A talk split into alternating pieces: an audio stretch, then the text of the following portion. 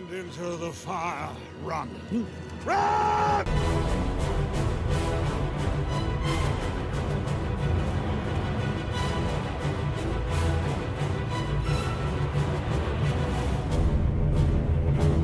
Hello and welcome to episode 34 of Out of the Frying Pan, a Middle Earth strategy battle game podcast.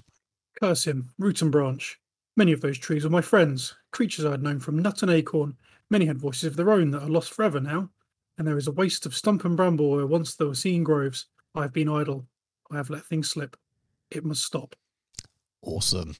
I'm looking forward to uh, the main topic later today. It should be uh, starting to talk about things that I've been waiting to start for ages. But any, It's anyway, relevant to your interests. it certainly is. Um, and many people's in the last few months. But anyway, um, how's it going, Dan? You all right?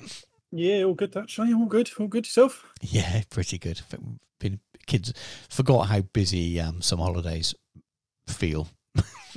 there are lots of parents out there listening and nodding and going, "Oh yes, always forget, always forget how busy it feels." Even with one of them still in nursery, well, when his when his COVID bubble's not uh, not been shut down again.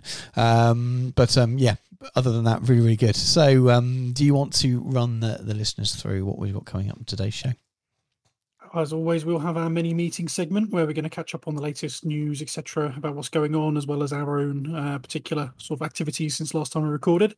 We'll touch on the latest August FAQ, uh, and then our main segment today is going to be talking about preparation for the CrackCon um, event that we're going to be hosting a table at back in October, and then we'll come to the closeout. Fantastic. Yes. So let's take that first little break now, and when we come back, it'll be many meetings. Incom Gaming, the new centre for tabletop wargaming in Gloucestershire. Visit incomgaming.co.uk for great savings on pre orders and all your hobby needs. We stock many gaming systems and hobby accessories and can ship to anywhere in the UK. Market leading gaming mats from gamemat.eu. Visit the store and check out how to turn your tabletop into a battlefield. Incom Gaming is based in the centre of Cheltenham and offers tables and scenery for casual and organised play with a fully licensed bar. Check out our events page for upcoming events where everyone is welcome. Visit incomgaming.co.uk. Incom Gaming. Come game, shop, drink. And here we are for many meetings um, where we talk about what we've been up to. We talk about the news, um, and there's quite a bit of news this time, isn't there? It's it's um, it's it's going to be a packed show, um, which is not always the case. Um, so, Dan, what's the what's the first bit of news we've got uh, lined up at the moment? Well, I'd say it's a biggie. It's not necessarily uh, to do with the game, although you never know about the future, but it is the release date for the new Amazon Lord of the Rings series. Um, on the 2nd of August, uh, it was announced that uh, 2nd of September 2022 is going to be when it begins, and they released a big old teaser image, which people have spent meticulous hours scouring every pixel for. There's a bit of debate, Uh, isn't there, around around it already, which made me just chuckle. I was just enjoying it for this beautiful picture, which um, felt like Middle Earth. There's no nothing worrying in that picture to me. It feels um, feels like there is a legacy of the, the, the Jackson stuff in there, but also feels a little bit different, and it's in a, in a good way. And I just looked at the picture and thought I felt a little bit, probably the happiest I felt about the whole project um, based on that artwork. So it's clever. But then you look at the comments, and, and I've seen it in quite a few, whether it's gaming groups or whether it's in the Tolkien Society or the One Ring on Facebook, their group, and the people are debating the, the trees. People debating who it is. You can see the back of and arguing about it. And it just makes me laugh. It doesn't bother me. It's just like looks good, looks good. Yeah, Okay, I'm can we not just enjoy the thing, please? Can we not all have some fun? I'm starting? I'm starting to enjoy it really. People, oh, it just it makes me laugh now. It doesn't even How frustrate me anymore. dare you have fun when I'm offended on your behalf? Uh, to be honest with you, and it's very different. So I saw the discussion in the GBHL a little bit, and there was one in um, the One Ring.net, and then the one in the Tolkien Society is so polite and very different. it's really good. Uh, well, which is which is fair enough. I expect the Tolkien Society members to be a little bit uh, a little bit different, but the Facebook page is open. I'm a Tolkien Society member, and I get my uh, my bi-monthly sort of fanzine magazine stuff and all the little bits and bobs with it. But um, uh, the actual Tolkien Society Facebook page is um, is is open for anyone, so to speak. You don't have to be a member of it. But even then, there was a, a very different Um, it probably it's probably like the difference between the comments on a Daily Mail article and the comments on the um, I don't know the um, the Times or something like that. Slightly different. I tried to pick, you know, I, I won't even go down right. Anyway, um, I didn't want to say Guardian because I know they're a completely different sort of type of politics as well as, uh, yeah. Anyway, that's why I don't want to go down that route. So, um, but I'm excited about it. Um, I got really excited to start with, super excited. Then I realised it said 22, and I thought, oh, okay, but at least we know when it is. 13 months to yeah. the day. For a minute, I thought, oh my god, this is September, and it's because I'd obviously I talked about on the show before, but I uh, was convinced that we might see something this year based on the, that original license, which meant that something needed needed to be released this year. But obviously, licenses change and um, and can be renegotiated, especially in times of global pandemic. So it make, makes a lot of sense. But they finished filming a long time ago, so there's a lot of post um, a lot of post production time to get that initial bit right, isn't it? So um, Mm. we Get will see. squeaky. Why not? Well, they finished, you I the think they finished one. filming all. I think they finished filming everything now, haven't they? So Yeah, it's all them- done. It all wrapped. So yeah, so I don't know how many series have wrapped and whether they're going to go back and do more seasons. No idea, but it feels like a lot of it's wrapped. So they those first two, which well, I say first two that they've talked about in the in the past, the um, J.O. Bayona ones, they they that's supposed to be like the original. They're supposed to be like the starter thing, isn't it? Maybe a feature left feature length kind of beginning, and then there's all of the guest directors doing the other stuff. So it sounds like it's all been done now, and the odd actor's been sacked or replaced, and we don't know why or what they were doing. But a few more people have been added, uh, added, and we we all, know, all want to know who Lenny Henry is, and uh, um, I want to know who the woman on Swashbuckle is going to be, um, because I can't.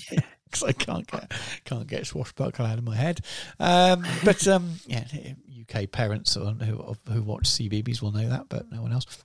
You've lost me there, I'm afraid. Yep. But, uh, yeah, I just want to.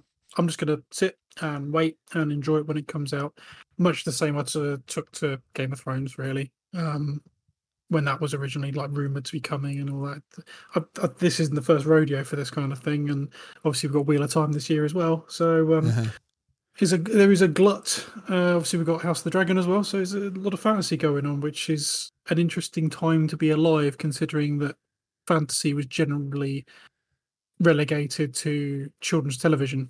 Yep. When I was growing up, Yeah, um, yeah, you know, the good point. closest you ever really got was things like, um, you know, Nightmare and stuff like that when I was a kid, and um, you know, yeah, it, was Gormenghast got done, didn't it? And a few other bits and pieces, but yeah, it was never very well done either. It was always a bit under budgeted and overacted. I, mean, Yeah, I think the, the, the best thing that I ever released that was remotely fantasy related was bloody uh, Maid Marian with Tony Robinson when I was a kid, which was which was glorious. But all the same, when you've got you know that being the general thing of fantasy or sci-fi you're getting, compared to yeah. now. It's all it was comedic, isn't it? A lot of especially a lot of the eighties films were, the early nineties as well. There's some good ones. Um, some that I, prob- I, I probably enjoyed in the past, which I wouldn't like now as well. I can remember I loved Willow as a kid. I went when we were going to see that in the cinema, but I tried to make Jacob watch it, and he just didn't get it. But that was after he's seen, seen Lord of the Rings and Hobbit and stuff. So he's probably just thinking, "Well, "What's going on? That's just Still weird." better than Zardoz though. Uh, so I quite like the old Excalibur, still really good. Ah, I um that was okay. I quite there was a um a King Arthur that was done in the late nineties with Keira Knightley, and I used to like that. But then I haven't watched that for years, and I imagine if I watch it now, I might think, ah, that's probably not as good. I think that one passed me by. Uh, it's, I, I I don't know. I don't know if it's a good film, but I used to like it. Um, but anyway, we we are digressing quite a bit. But yes, I'm really happy for it. That image, as as I said, there's uh, has assuaged some of my concerns that it would just look not Middle Earthy, um, and it's. I thought it had some of the feel of some of the artwork we saw coming from um, from from the New Line Productions. So Yeah, Happy. you could see the hand of Alan Lee in it almost. you could, you could, and that's that's yeah, no no higher compliment as far as I'm concerned. I mean, there's some a lot of people have done some truly beautiful art on the back of Middle Earth, but for me, it will always be Alan Lee. He is Middle Earth for me. I think he's probably my favourite. Yeah, um, yeah, So yeah, it, to, to to be able to look at an image and go, yeah, I see the hand of Alan Lee, and I'm like, yep, fair enough. That's that. That does me. Yeah, we find out now that he didn't have anything to do with it at all. But um, He, well, he probably didn't, but the fact is that if you can take that as a, an artistic style and you almost like you, it, it almost honours the the aesthetics that Uh. he's wrought in the uh, Jackson series. he was on board originally, wasn't he? Or was it? Um, was it? No wasn't it clue. him? I'm sure he was originally. I don't know whether he whether he stayed or not, but uh, but anyway, and it looks like um, again I don't read, I don't follow the, the the people on this listen to this will will be following this much more and actually be a bit more of an expert on it. But um, the it sounds like some more um, allowances have been given by the Tolkien Enterprises, haven't they, around use of some more poetry and things from uh, from the Silmarillion, which weren't originally allowed. Um, I think that's come up with some of the debate around the trees on the picture. So I was reading Right. stuff in the Tolkien. So people were saying, "Well, they don't have the rights for this. It can't be this tree or that tree because they don't have the rights for it." And um, there was a, quite a few comments saying, "But that, you know, if you looked back three months ago, there was a statement from Tolkien Enterprises saying that um, some extra things have been allowed." Um, and they've only allowed that if they were happy with the way the process uh, was going. So they're they're watching it the whole time, weren't they? Making sure that th- that the uh, the story wasn't being adapted or changed too much. Um, so that again, if if they were happy enough to um, allow further things, and I know it's a very different um, um, company now, shall we speak, since uh, since Christopher's gave it up a few, you know, had less involvement a few years ago. So I know they're a little bit more forward looking now, but um, it does sound like uh, we think lots of things to be happy about. Anyway, we have talked far too long about this because we're not, we have no information and we're just rabbiting, and especially me. So next rules, what, what next rules? Next rule is rules, but next news is we had an FAQ, didn't we? We did, we did, um, which we're not going to uh, list out in exhaustive fashion, but it, there are some highlights here. Mm-hmm. So uh, we will go through those. So um, the, one of the sort of ones we're looking at from the rulebook, and this is definitely one of the ones that was uh, highlighted in the Warhammer Community article, is uh, with firing the siege engine. Um, so change the last paragraph to read: Note: If a model involved in a fight is hit by a siege engine shot, then determine which model in the fight is hit by the initial shot in the same way as a normal shooting attack. So if essentially it uh, you roll to hit them, then Yeah. randomize. If otherwise, everyone moves on. Seems pretty straightforward to me. Yeah. It really needs much more comment than that. Um, another one, uh, questions and answer, um, again, again highlighted in the article. If a supporting model is in range of a banner, but no other friendly models in the same fight are in range, does that fight benefit from the effects of the banner? Yes, which should come as no surprise to anyone.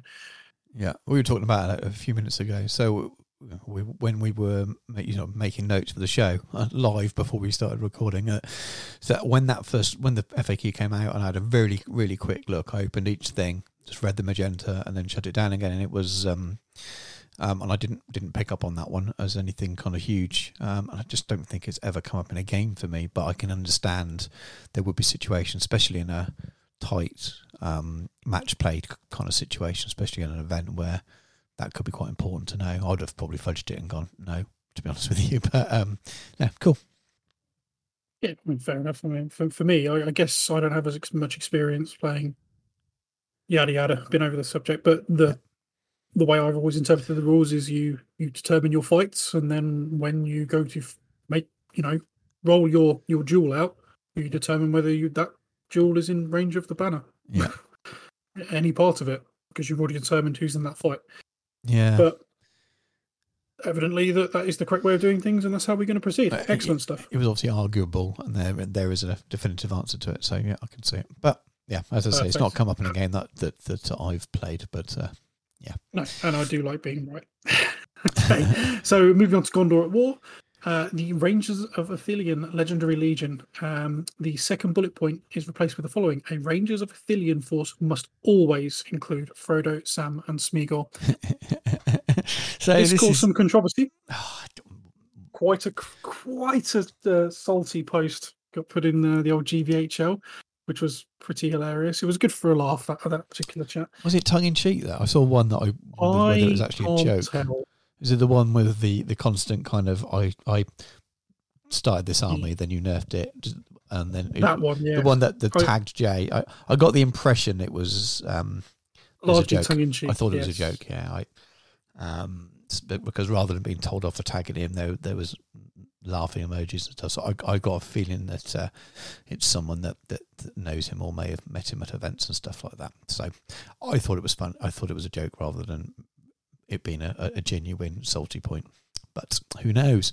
But it, it's what it's it's a it's a nerf that, that that a lot of people have been calling for, probably for the majority of, of people, especially people who don't play that list or who have played against it. It's been a it's been a the biggest topic of conversation probably for the last twelve, maybe even eighteen months now is uh, around how to make that Rangers of Ithilien list less um, less less painful and more friendly and um, that's one way of doing it. It's still you can still be. what what makes me laugh is is that um, that's not a lot of points.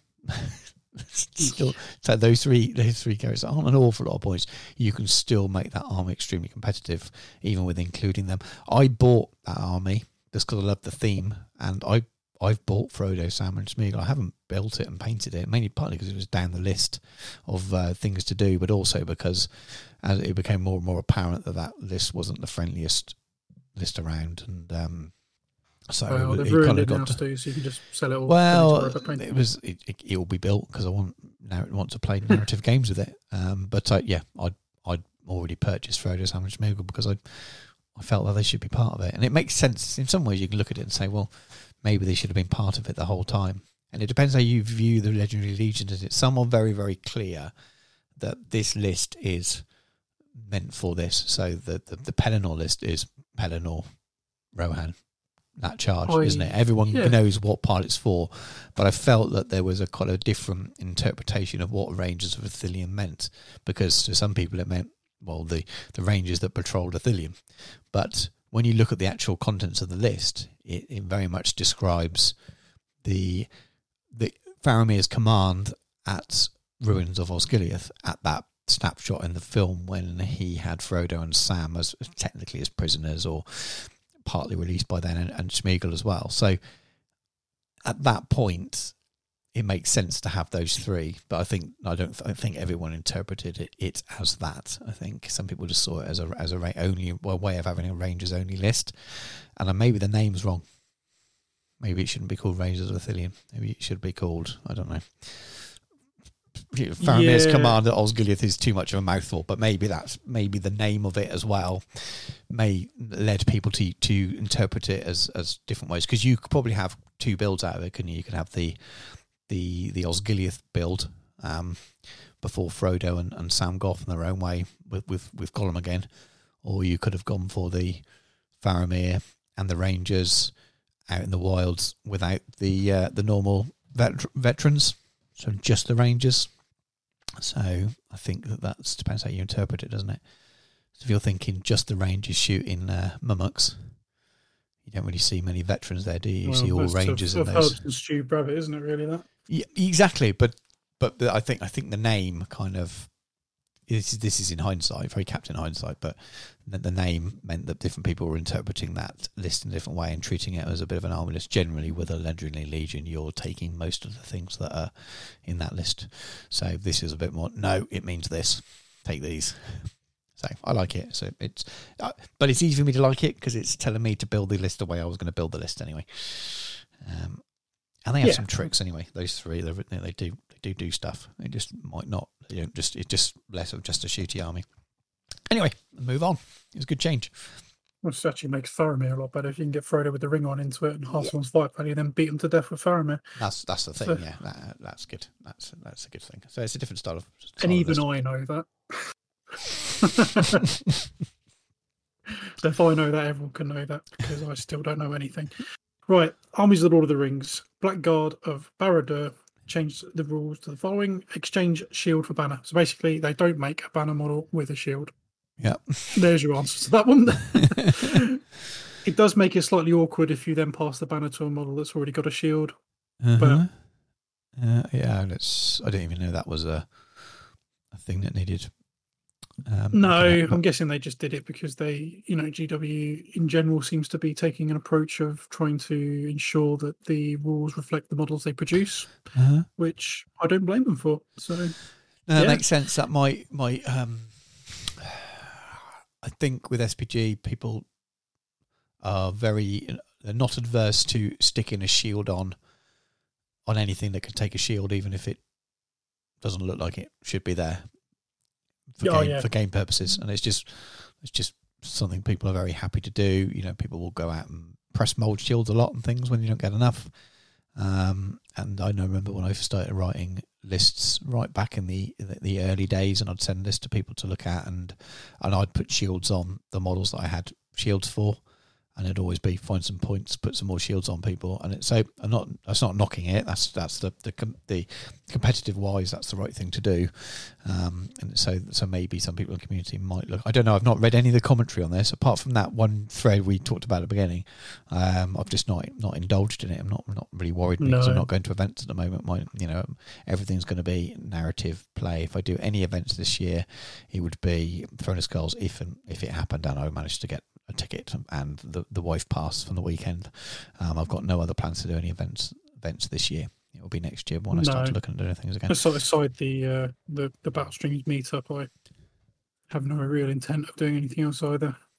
So because of that, I've just not been. You know, I, I'll read them and I'll, it goes as a mental note, but I, I'll forget it again before I need to know it, if that makes sense. So uh, I will. Um, when I next book an event and I write a list for it, that's when I'll crack out the, the FAQs or the latest ones and I'll um, read them and um, see if anything affects anything I'm doing, so to speak. Um, but ones like that, I just forget. I don't play. I haven't got Blackguard. I don't play Power Duel. You know, I don't, just don't. It's just one of those things that doesn't because I'm not a competitive player. Just goes over my head. Um, anyway, Yes, uh, the final one we're going to touch on. There are others, but we generally touching the ones that are a little bit more interesting. I- Is the um, Wild Marauder? You add the Cave Dweller special rule to the Moria Goblin Riders, which makes sense Yeah, it's it's something that was missing before. So uh, and needs to be more specific because you don't want a cave dwelling Warg. Um, so, and there we are. But there, there were other bits and pieces in the design. yeah, there's quite a few other ones, but um, they all they do seem like kind of very minor clarifications. Again, it's the second or is it third FAQ? Second one. Second. We've second one since since COVID. I know events are happening now, um, so there might be some that have come up, but um, there's not lots of stuff going on. So um, yeah, there will be no doubt there will be some of the more kind of game focused or match play focused uh, podcast may well cover it in more detail and have much more insight. But they're just that's just the headlines from from us from having a little read through. Um, probably missing the point and of, of something else really big. Um, but hey ho. Um, You can always put a comment on our social media. We do like to hear from people. So we go do. for it. We do. Um, nextly, we, we um, well, they were pre-ordered last week. Was the the new Dale miniatures, King Mhm. Brand and Bard the Second and the Knights of Dale. Very Uh, some people have started receiving them already. Yes. Seen yes. one one so far. I think it's turned up. One person's had theirs, so They're- um, they're those models are awesome. Uh, as we discussed, neither of us have purchased. No, these. no, I was really tempted to, and I've been buying everything as it comes out recently. Um, and we were talking about this before the show, and I, I nearly did. I just thought, I don't need them yet. I'm not. I've got too much to do, so I don't see where I'd fit it in this calendar year. So I thought um, I'll wait till I want to do that project, and I'll buy it all in one go. Um, and I, I do need to finish off my. Uh, I bought the dwarves, and I'll get them done. And my last, last sort of warband of um, Iron Hills will be done at the same time. Um, and then when I do the human side of it, I'll probably do it as a mini project. Um, but right now, I'd buy them and they'd sit in boxes probably till next year. So I just thought, That's you know, exactly where I am. I'm with being sensible for the first time in months, and just thought, no, you know what? it. um, Mm. Spent a lot of money on It's hobby sh- recently. it's a let's, shame uh, after doing that video. That's what that is. You fa- you faced your your, your your your shame on that one. Oh no, it's just being sensible with the money. To be honest with you, it's, um, it's money I, I can do without, you know, do, do with not spending at the moment on uh, things I'm not going to use. And I don't know how many nights I'd need. I want to, I want to wait till if if a, if a book comes out soon. I just want to, you know, I'll, I'll wait till that the excitement then, and think about a little list, and then purchase the number I need. Because it might be one of those where you do want a full warband of twelve of them, but it might be one of those where you think, oh, I don't know, you, you just you might only want a couple of packs, only want six or so. I haven't I haven't thought about it enough, um, and I thought, well, I can just get Brand and Bard. They're really really nice, but yeah, I'll do it all in one go. I'll, I'll wait till I can then go right. I'm going to do a mini project of them um, to do a, an alloy list with the the for the dwarves, and I'll purchase it all then and do it as a little list. So it may well be something for something for New Year, something like that. We'll see. It depends what else comes out. But I didn't buy them, so there will be no unboxings from us. No, unfortunately not. Um, yeah, I do. I, I'm in the same place as you. I will uh, eventually pick them up uh, when I do my own expansion for War the Ring era Erebor uh, Yeah. at some point.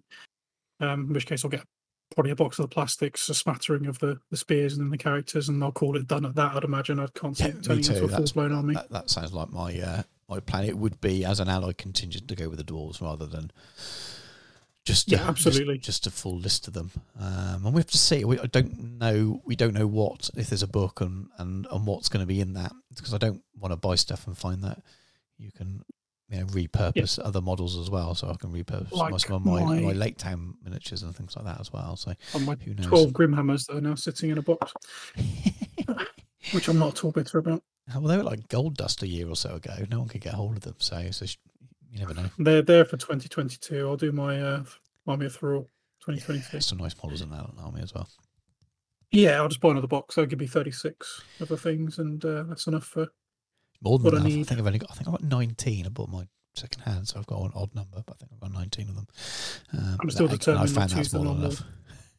It'll all, it'll all be Grimhammers. There won't be any. Uh, I'm still absolutely determined there won't be any normal dwarves so- they're, oh, they're gorgeous sculpts. man. They're really, really nice. I'm. I'm not keen. Um, I love them Yeah, so- I just can't. They're probably my favourite models, actually. Those those plastic doors. I love those Erebor doors. Anyway, anyway, we've we've talked about this before. Um, so, what have you been up to? Tell us about your hobby. Uh, quite a lot actually. Um, so I've painted uh, what 27 Uruk Scouts. Painted the a 24 from the plastic box. Uh, captain, the guy with the the double-handed axe. Uh, a, a banner and a drummer. Obviously, the uh, 24 scouts, the captain plus Lurtz makes the uh, force for playing Ambush Amon Hen, which is helpful. Yep. And then the other parts have just been added on because we've got other plans afoot for the rest of the year, which we're going to cover later on this episode. Uh, so they'll come in handy for that. So got all their, they're all done, fully painted, based, etc., etc. Finished the scouts, the main block of plastic scouts on Sunday evening, I think it was. Yeah. And then I painted the uh, the drummer the other day. Um, the captain was done a little while ago, and the, the banner kind of was interspersed with the plastic ones because uh, started that for Battle Streams in Middle Earth. So they they all got done, which was cool. Um, that obviously means that I'd now have all of the miniatures painted to do Ambush Amon Hen, which is cracker lacking. Um, popped to Warhammer World, um, played Sophie. Um, it was, I think, her first game of um, Middle Earth, and probably my fourth. I took my Mordor, uh, just 500 points. Uh, Mordor versus her Rohan. She she ran an uh, Eomer, Eomer Theoden, sort of uh, Riders of Theoden list Yeah, and yeah, I just yeah. took a, a Mordor army. Um, and it was a bit of a blind leading the blind on that one. Um, the, the biggest one, I suppose, on it would be um, Soph is generally a 40k player. yes. She sort of forgot that once you've deployed your warbands, they're no longer squads. So she tied up one end of my line of orcs, and the rest of them just went and charged other stuff. And I think she looked at me like, "What are you doing?" I was like, ah, "That's that's a thing there. That's that's how Lord of the Rings." So yeah, it depends who you ask her and I. Um, she, she'd say I took an extreme advantage, smashed her, and then taught her a lesson. But the way I look at it is, I gave her context of why you shouldn't do certain things. But it was still really good fun. I had a really good, um, really good time. Uh, we're going actually this Saturday again. Going to play another couple of 500 point games, hopefully this time around, uh, rather than just the one. So yeah, it was nice. Um, I bought a Sauron when I was there because you can't have too many of those. Obviously, I used the one previously for my Necromancer conversion. You can't have too painted many of them. I think you probably could. No. That's probably a model you really probably could have too many of, isn't it? It's not like you. I'd imagine so. It's not Larry with all of his blooming Thorins, is it? Um, yeah, so I painted Sauron. He was just like a quick paint. I think he only took me sort of a day or so, which was quite nice. I think you pretty much 24 hours to get him painted up, which I liked. He's not a particularly complicated model. No, you did a great job with that. Awesome. It's probably harder to clean up and glue together than he is to paint, actually. That doesn't surprise me in the slightest. to be honest with you. yeah, I didn't get quite as much hobby as I planned to do because I think it's been, what, six weeks or so since we last recorded? Uh, Something like that. I don't know if it's been that long. I don't know, the, the, the heat was playing absolute havoc for for a while. Obviously, we had a little heat wave in the middle, which um, has been covered on the cast on multiple Yeah, occasions. no, we did two quite quickly. I think we're. Um, I think it's only about three weeks now since we last did a show. Really? Yeah, Oh, blimey. Oh. Maybe it is. it's not Maybe six it is. weeks. I don't know. It's only once we've gone over a month in the whole time we've been doing the show. So uh, I have zero track of time at the moment. I can All tell. work is work is very very busy. Not not miserable like it used to be. I quite quite enjoying my job, but it's incredibly busy at the moment. So I've got no idea what day it is half the time. Someone literally had to remind me it was Wednesday yesterday. So that's how that's been. So yeah, I didn't get necessarily as much as I wanted to do. I think I nearly took you know almost an entire week out from painting those works. Pretty much sat down and watched a load of television and stuff. So yeah, that kind of thing happens. Um, started on my table. I now have um, obviously the base board MDF for, for my 4x4. My deep cut mat has arrived. Uh, bought 50 trees for it from, um, actually, as it turns out, a shop in Peterborough. But I bought them online, didn't realise how like close they are. So I paid about a fiver's worth of shipping for something I could have just gone and collected, which was hilarious and also soul destroying. Uh, they got 50 knock trees. They're pretty nice, actually. They're, they're- when they've arrived, they're, they're really, really nice. They weren't too expensive. Um, I just bought a load of tufts. Uh, I spent 50 quid on tufts today, which is ridiculous, but it's going to be worth it it'll match. It means that every all of the terrain on my board will match all the bases, so it'll look really nice together. At least that's the hope, anyway. Uh, and I finished cutting out all the bases, like the the baseboards for all of my bits of area terrain. So they're all done now and sanded and, and sorted out. So now I've just got to build it all, put it together. So that should only take a, probably a couple of weeks to get everything put together. I've got to, um, I think we need Mitre Bond to um, fix down the, the scenery to the boards, and then I'll start with the modelling compound and the sand and get it all painted up, and should come together quite quickly once it's uh, once I begin. Really, I think.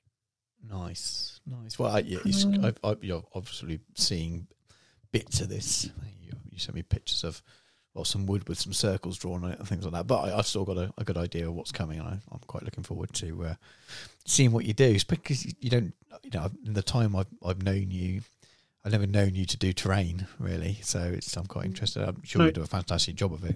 Can't imagine why you wouldn't, based on your the way you paint miniatures. But I'm quite looking forward to see you see you do it. I think you really enjoy it as well. There's something quite um, cathartic about doing terrain because you have to be le- you don't have to be as anywhere near as precise. Precise, and it's um, sometimes when I'm tired and too tired to paint, but I want to do some hobby. Um, I'll often pick up some terrain just because you don't have to think about it as much. Um, it's quite a nice thing to do. Well, it may come as a surprise to some. Uh, at my at the grand old age of 36, and some people will be spitting their tea out at that point. You know, it's not that old, but um, this is my first gaming table ever. This is my very own. I've never, up to this point, to this day, You've always had sto- my own you've always gaming table. stolen them before. Well, um, either I've had like housemates who've got it, Yeah. or I've gamed at a friend's, um, or I've gamed at the club or down the shop, or or it was simply just been a case of I've just not had the room, the space, the time, or to a degree the inclination. Yeah, It was always easier not to. And it's also, you know, it's not the cheapest thing to do. And sometimes you just think I'd rather spend that on minis. yeah. But So if you've got somewhere to game, that you not you get into the habit of gaming somewhere, whether that be a club or like like you said, you've, you've got a housemate or sort of housemate. You kind of share the house. It's split into two, isn't it? But who um, has all the stuff you need for the games you play? Um, he, he doesn't play Middle Earth, but when you play 40k with him, he's got the, the stuff, isn't he? So you wouldn't need a board as well. It wouldn't make any sense to up until to now when you're starting to have some need for it. yeah, well, Um, to be fair, if we weren't, if, if it hadn't been for the pandemic and we weren't doing these kind of things online, Yeah. I probably wouldn't have bothered, Yeah, yeah, even yeah. to this point. And because we've enjoyed doing Um, it, we've already said we're going to keep, even though we, we can meet up now, uh, because of our distance and because um, I've got kids and that kind of commitment with me my time is awful. Um, we're going to keep gaming like this because it's a way we can continue to do stuff. And uh, I haven't mentioned this to you, but with, with the main section today, if we're going to end up doing a bit of a, a mishmash of scenario for CrackCon, we're probably going to need to play test it. So we, we're going to have Yeah. to do that over over Zoom, stroke Discord, stroke whatever we decide to use in the end. So, um, Yeah, I think we'll so continue we, yeah, to we do definitely need stuff. to cover that. But yeah, it's, it's it's been a, a useful impetus to do it. And on the note of that, I also bought myself a new tripod and an iron pad mount that will sort of take the weight fully of an iPad. So that'll make doing things easier for us when we play online because I'll be hosting this time. Yeah. Yeah. And I'm currently looking at a, a much better uh, webcam for doing streaming and things like that at the moment. It's a so for anyone who's into this kind of thing, a Logitech C922. Apparently, it's one of the best ones, and it's also not eye-wateringly expensive. Uh, okay. I, Uh, um, It's, I mean, the list price is about 95 quid, but it's got on Amazon for 67, I think it is. at That's the pretty minute. good. So you know, Logitech do good stuff on what we talked about my Yeah. webcam in the last um the last show. Didn't we? Jeff wants to send me some advertising revenue for that for pimping his Amazon, go for it.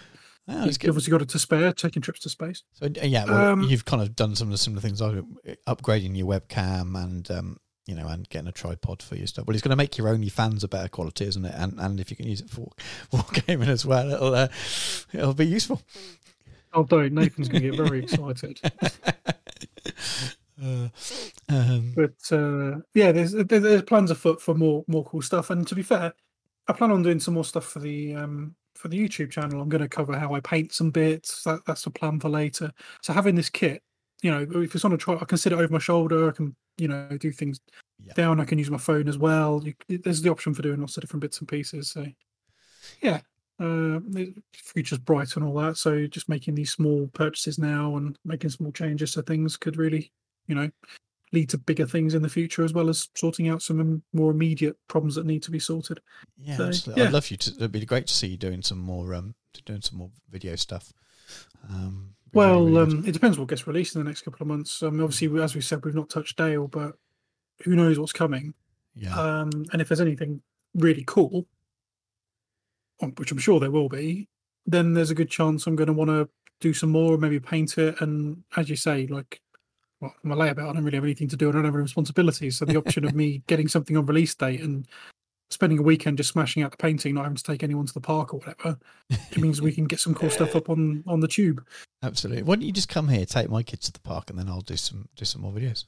I cannot even begin to tell you how, how little I'm interested in that. Oh, Much as yeah. I'm sure your kids are absolutely wonderful. No, they're it not. Well, one of the one of them's really really nice. The other one's um, is feral, so um, yeah, it's uh, Yeah, uh, no, no, no on the bites, thank you. Um, yeah, no, no, no. You, you, you do the being the good dad thing because then you can bask in the glory and have people to wait on your hand and foot in your infirmity. And uh, for now, I'll, I'll uh, continue looking at putting this is on true. YouTube. This is true. no, it's good though. I'm glad, nice to see you getting um, getting your, getting a kit, even if you just end up using it for when we do our uh, death matches, and you can point your camera down at the your dice tray and stuff. So, um, but yeah, no, it's good. It's, you, the stuff you've been painting is it looks awesome, and again, you're no no surprise that you're absolutely blasting through the the models at great speed at the moment and producing. Um, I think it's just over three weeks since we last recorded. it. Look, we did two in July. I think it was the seventeenth. So as we're recording this, it's just over three weeks that uh, since we last did one. So not six weeks. Um, but yeah, you've still done still. Excuse me, still done an awful lot in that um, in, in that uh, three weeks or so. Well, yeah, um, I've got more Uruks to do because I need to do some fighting Uruks now um, Uh-huh. for our Crackcon prep, and to be Yeah. fair, for Helm's Deep later as well. yes, yes, yes, yes. And give or take, once I've done that, I've only got a couple more models, so I it'll be a thousand points for Isengard Army. I never planned on having, so I might as well finish it off. yeah, I need to get absolutely, and they, they, I think they suit you. You you're enjoying your orcs, even if that wasn't something you probably initially thought you would. Uh, Do you know what? I didn't even want to paint a, a, a Mordor or an Isengard army this year, and I painted nearly three thousand points of the stuff. yeah, I've, I've I've worked it out because I'm I'm just off painting my 150th Middle Earth model this year. God, I've painted a 150 actual models this year, two of them in Power Armor, and then 148 Gee. Middle Earth minis. wow, yeah, that's a lot. That's a lot more. Than, I say Yeah. that. I did a, I, I did that your army, so there's fifty, there's fifty of there. I probably painted that many, but not obviously not all mine, which is the difference. I worked out the other day that I would have tipped if I if I was including painting models that aren't mine for work, I'd have done my hobby bingo anyway. So there's a lot of things on the hobby bingo that if I was using work as a as a way to do it, I'd have I'd have done already. But hey ho, um, Getting close on that one now. Obviously, we're going to do the um, playing my favorite scenario, which is awesome. yeah, Uh, so, and then the build and paint a scenery kit because I'm going to get some Osgiliath ruins to make some sort of broken, not Osgiliath, broken sort of Gondor Arnor ruins um, in Mhm. amongst my, my board. So then all I'll have is convert a model, um, make a display board, and start a battle company, and I'll be done. Nice. Well, I, I will. I will tick a quite a few off from from CrackCon prep actually. Oh, I- play a game against an opponent you've never faced before, but I'll do that at the meetup anyway. I'd imagine. Yeah, yeah, yeah. I think um, I know. Uh, well, uh, uh, quite a few people have said they wanted to ask if we could, you know, whether we're able to play them at, at CrackCon. So uh, the answer is uh, yeah, of course, no problem. Um, uh, I know Ken's uh, already asked me, can we get a game? Yeah, of course you can. So, um, Oh, I might actually take some of my own models as well, and not just the ones for the board. Then, okay, well, didn't even think about that. Yeah, yeah, yeah. So we'll, we'll see how much space we get. Um, I, I, uh, th- there's there's a chance, depending on how the tickets go, that I might end up a bit of space next to it. So I'll take some stuff for the for miniature realms as well as lunch. that. So I might put some other yeah, just your lunch. Um, but That's I'm, I just take if it's people coming up for quick games, I'd, I, ma- I imagine will be small points level. Um, otherwise, the day will go quite quickly with a with a even a six hundred point game. It would take up a bit of space, so I, I wouldn't worry too much. Just make sure that you're um, you've take a few extra Mordor or something to turn it into a, a, a like a four four hundred point game or something like that. Because I don't think I think the people that message me about it won't have particularly big armies at all. So uh, it Um, might be yeah, like that's cool. one one or two warband, real kind of basic um, stuff, and some of them will be intro style games anyway. So you might not need to bring much more than what you were bringing for the for the scenario. But um, but yeah, Might bring me dwarves. you, you, the size point games we're looking at, you want to go back three of them in. So yeah, you, that might be a good idea. Um, so y- Yeah, so- we'll see how it goes, and we'll see what space is like. Because obviously, the, I think we'll come into it later. But I think the table we're going to build might, might not be super conducive to just regular games anyway. So we'll see. We'll see how it works out. Um, Yeah, defo. So yeah, it's been busy, busy times. Um, not as busy as I'd have liked because I did slack a bit because blooming hot. Uh, not but, slacking, uh, yeah. The amount you've done again, you, you say he's not slacking at all. Well, I just look at the amount I've done at the beginning of the year. That's, that's the only thing. Obviously, I had a really good run of it at the beginning of the year.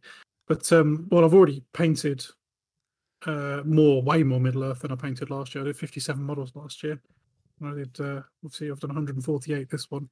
I only did Yeah, we've- 158 we've- entire models last year. We've completely switched. Um, it was me just churning them out last year, and we switched it around this year. So uh, as long as one of us is churning loads and loads and loads out and, and filling our Instagram and our social medias, that's uh, it's all good. I just don't really have any plans outside of Middle Earth. I've got Grey Knights to paint at some point, but Yeah, yeah. It's all Middle Earth. So it's all Middle Earth. I need them to give me a release date for all that um, Dol Guldur stuff because I'm really excited about that as well. yeah, that'll be, that'll be awesome. Definitely. Get my hands on those um, Vanquishers and Necromancer models more than anything else. They've, they've always been on the hit list, so the idea that I'm going to be able to get my hands on those is fantastic.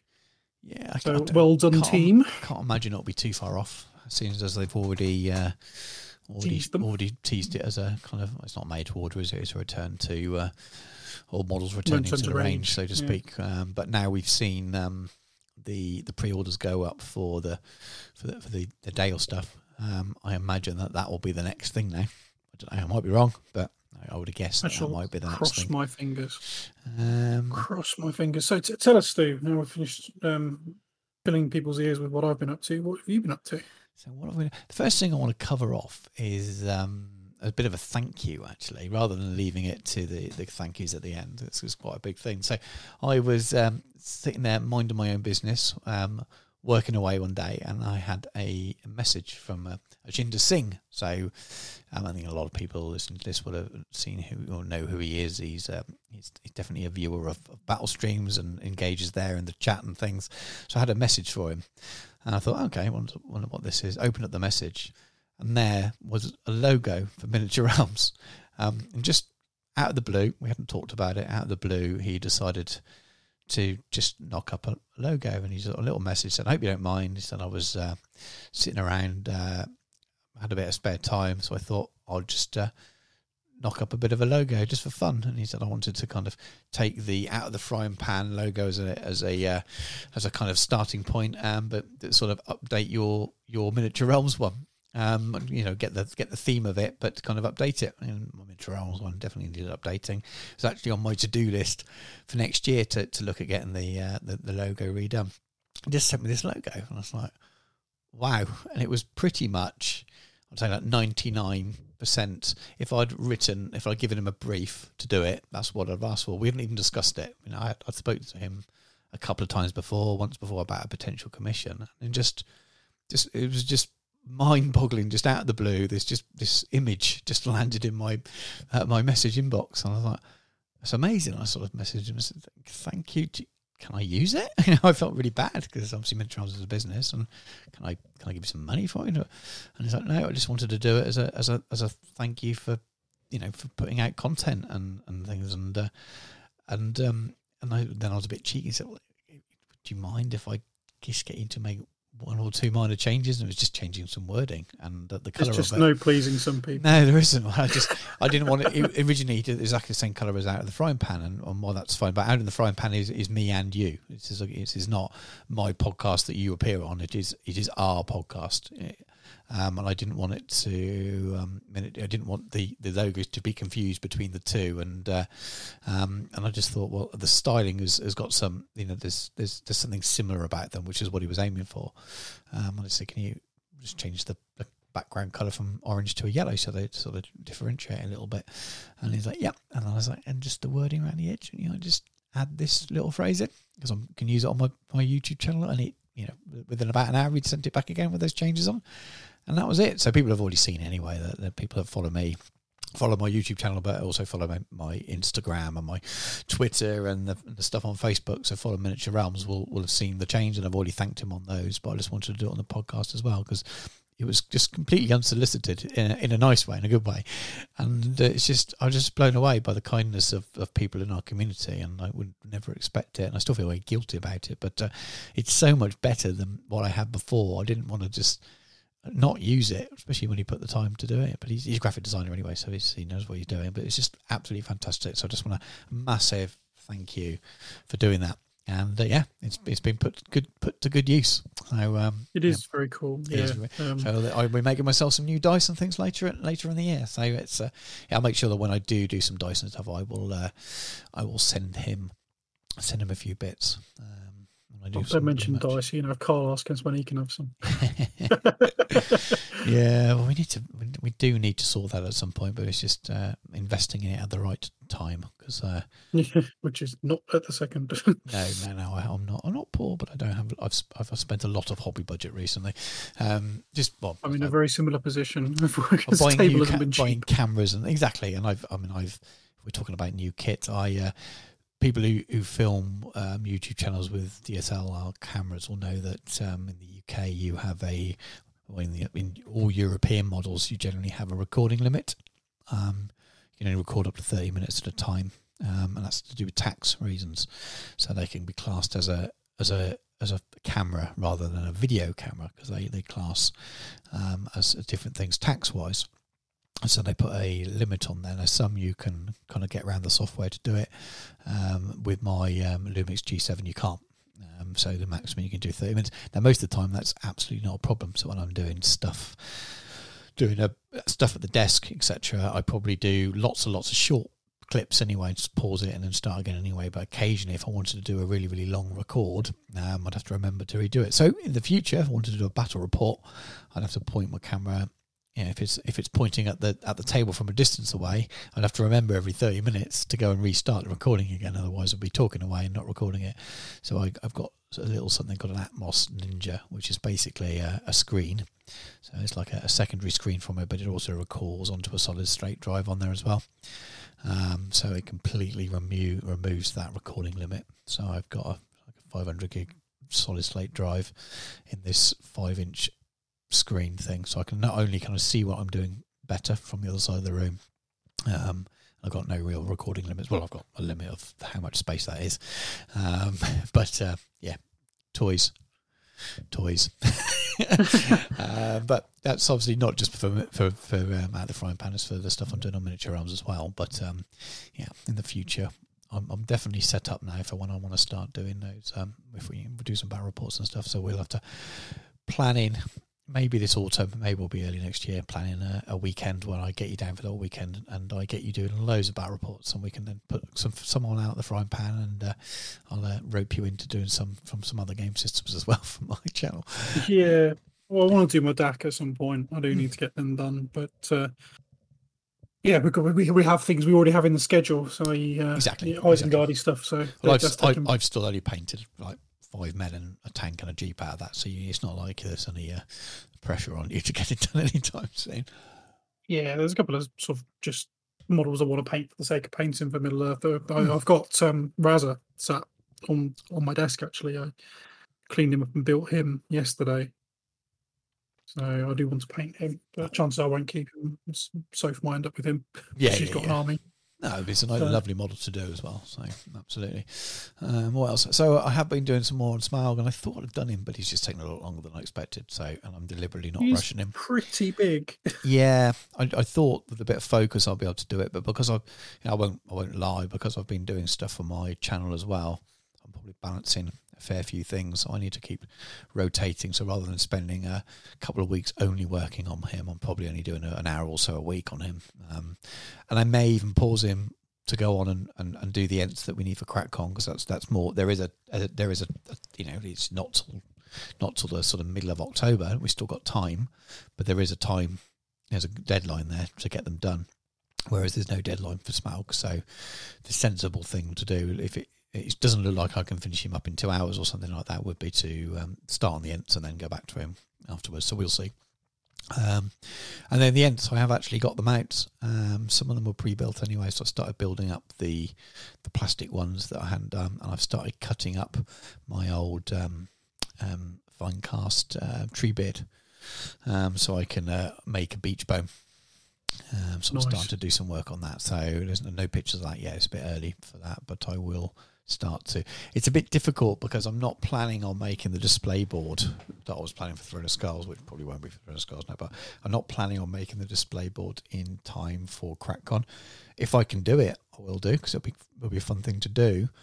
But it's not part of my plans. But I've also got to make sure that when I build these ents and paint these ents, that they will fit onto the display board that's not finished. So I do need to do some planning for it and almost work out exactly where they're going to go because I'll have to build the display board for them afterwards. And generally, you wouldn't think that was too much of an issue, but because there is going to be some resin pouring going on, um, it's uh, I need to be a little bit delicate with it. So it's it means I can't just go ahead and just build them and paint them as as ents. I do need to think ahead to to what that board will be like as well. So it's um, I'm taking a little bit more time over it. But yeah, I've started doing a little bit of work on them just because I, I know before I know it there'll be a month to do it if I don't start doing it now, and I don't want to have to be in that situation. At the moment, painting five or six ents isn't going to be a huge concern to me.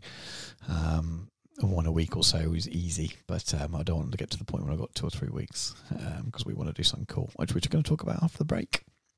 Yeah, well, there is one thing we should probably talk about that before we do go on, and I know you won't mention it because you're both so apologetic and so nice. You're practically Canadian, but your latest um, miniature realms video talking about uh, hobby projects in your backlog, people may find that interesting. So I am going to pimp that because I know you won't. It's It I really interesting. because I give you a Um, shout out, Dan, for you for, for not yeah, having a hobby yeah, I- backlog. You just want people to know your brilliance of, of of this is the kind of don't do what this don't do what Stu's doing. This is isn't it? My people to see why- peculiarities don't need any further um, public uh, publicisation. To be fair, um, we don't. We don't definitely don't need anyone to uh, know any further how, how odd I am with my um, backlogs. But it is worth that video. is really really good fun. I uh, when I can't remember what time you put that up yesterday, but uh, after a long day at work, that was good fun to watch. It was a, a nice way to spend some time. Uh, slightly heartsick looking at the amount of stuff that you've got. Um, it may be interesting at some point for us to just put on our social media. We'll take a still from your video of all the stuff that's, uh, or a couple of stills, and we'll, we'll do mine. Yeah, I'd like to you see. might need a, you might need a couple of photos. I I've got stuff do- that weren't wasn't really on there as well. I forgot to put Smaug in the whole video. That's uh, that would have been another big box. But yeah, I pretty much filled Uh, a six that's by a current project. I'll- We'll let you off for that. But I've got too many current projects. Maybe, maybe that was maybe that's the problem. But um, no, th- Uh, thank, you. it's it, that's. Uh, I mean, obviously, you've been doing some great stuff for the channel, and I know you don't like pimping it on here because I mentioned it a things, but- few times, but it's been a, it's been one of those. It's one of those where I don't want to bang on about it too much because there are people listening to this that only play Middle Earth, and I think a lot of the people that do play other games have already migrated over and watched anyway. So, and I just Yeah. don't want to overdo it. But- But um, but yeah, this one's definitely relevant to people's interests. Yeah, this is generic. uh, this is very much yeah, it's- generic it's- about how you manage um, multiple hobby projects. So if you're a multiple Uh, game yeah. system player, and how you manage backlog, and how many's too many projects, and when do you end up with failed I, th- I think uh, that's something that seems to be rather prevalent in the uh, Middle Earth community. It seems to be a bit of a, a you know a community shared problem. The old backlog of Doom. The fact that we've even got a battle streams stream channel well, that was largely created for clearing backlogs says something. the the biggest spoiler is, is the way I the way I can this is genuinely the way I uh, uh, comment but the way I get around it the way it makes me feel comfortable is that Middle Earth is just one big project for me and I genuinely feel that way about it um, I'm not too worried that I've got loads of unfinished armies because I don't ever feel the need to sell it on I don't with every other game I've played before I've always gone well I'm not going to play that 40k army or I'm not going to play this fantasy army and I've moved stuff on whereas my love for Middle Earth will mean that I think I'm just unless I just completely stop painting miniatures um, and playing games with miniatures, I can't see me ever wanting to get rid of my backlog of, of Lord of the Rings stuff. I'm not going to go out and buy every army that comes out. I'm not trying to collect them all, um, but I've made I've made no secret in the past. I want to be able to field at least the Legendary Legion style army for each thing that becomes a scene in one of the films, and maybe a few things that are only from the books as well. So a bit like the uh, the stuff we got coming up with War in the North. But um, um, yeah, so that's still my goal. So I'm quite happy for it to just sit there in boxes and uh, and uh, collect. Well, the boxes collect dust anyway, not the miniatures. But anyway, um, I think I think that's it now, isn't it? Or you got anything else? I else think to? yeah, it's a good opportunity to move on to our main segment. Absolutely. Yeah. So let's take a break and we'll come back with the last March of the Ents. The hour grows late, and Blandalf Grey Plastic comes seeking my counsel. You are sure of this, Blandalf? Yes, the event is fully painted. It was in the event pack, under my nose the whole time. Yet you did not have the wit to see it. Your love for the Facebook group has slowed your mind. We must join him, Blandalf. The commission painter. We must be fully painted. When did Surly Man the White give in to madness? But I am now Surly Man of many colours. Miniature Realm Studio is a commission painting service. You can find us on Facebook, Instagram, and Twitter, or contact us directly at miniaturerealmstudio at gmail.com. You have elected the way of paint. And we're back, and we're here for the Council of Elrond and uh, the last March of the Ents. So, we've mentioned this before, I think just the last show, really, maybe the one before. We are attending a, a one day mini convention stroke gaming hangout called CrackCon. Um, and I think they're pretty much sold out now. But um, just to give you a bit of context, as you listen to this episode and you haven't heard the previous ones. Um, so CrackCon are run by um, four YouTube channels um, that make up something that's called the Plastic Crack Podcast, which is a live stream, YouTube podcast that happens every Monday night at eight o'clock. Um, and I've been watching them for a while. Um, they do their channels do some historical stuff that I'm interested in as well, and a few of them, are, a couple of them are definitely interested in Lord of the Rings. Um, have the odd video on their on, their channels, but uh, if you unless you're interested in multiple kind of uh, game systems and a bit of historical, you may not have found them on the internet because there's so much out there for for Middle Earth on its own, so to speak. So I've been watching been watching those for a while, and I, I chat with the the hosts and. Um, um, Ken of Miniature Wargaming Warriors and uh, Martin of Seventh Son definitely play a bit of Middle Earth and like it. And um, and Ken asked um, asked me if I wanted to come down and, and, and put a table on for the event and put, put a sort of display stroke um, um, intro game, whatever we wanted really. Um, and I said, yeah, that'd be awesome, really cool. So I spoke to Dan about it, and Dan was up for it. Um, and we've just kind of been discussing what we uh, what we wanted to, to, to do really, what we wanted to put on. Um, I should say before we kind of get any further that the when the event is. I know we mentioned it before, but uh, we are looking at. Let me find out the right date. Um, it is uh, October the sixteenth, Saturday, I believe. Yes, just checking my calendar, make sure it's the right thing. Um, uh, and uh, so we're there. I think it's ten till five. It's it's running, and that day. Anyone can pop in. So it's a it's a, you have to buy tickets to play and have guaranteed space for a table. Some people are putting on. Um, tables like us putting on a game. Some people are just hiring a table and taking different armies down. So the people are playing all kinds of stuff. It might be Black Powder Napoleonics, it might be Wars of the Roses, it might be Oathmark, it might be some of the, the fantasy games that Warlord do. It could be absolutely anything under the sun. So it's a very kind of general wargaming thing. But also, it's in um, Balls and Swords Games, and anyone can pop in and just wander around and have a look. So if you are in the Derby area or local to it on that day, and you want to pop in and say hello to us and meet us, um, if you haven't already, or if, even if you have met us and still wanted to talk to us, you could you could pop in and, and see the game we're putting on and, and hang out and have a bit of a chat with us.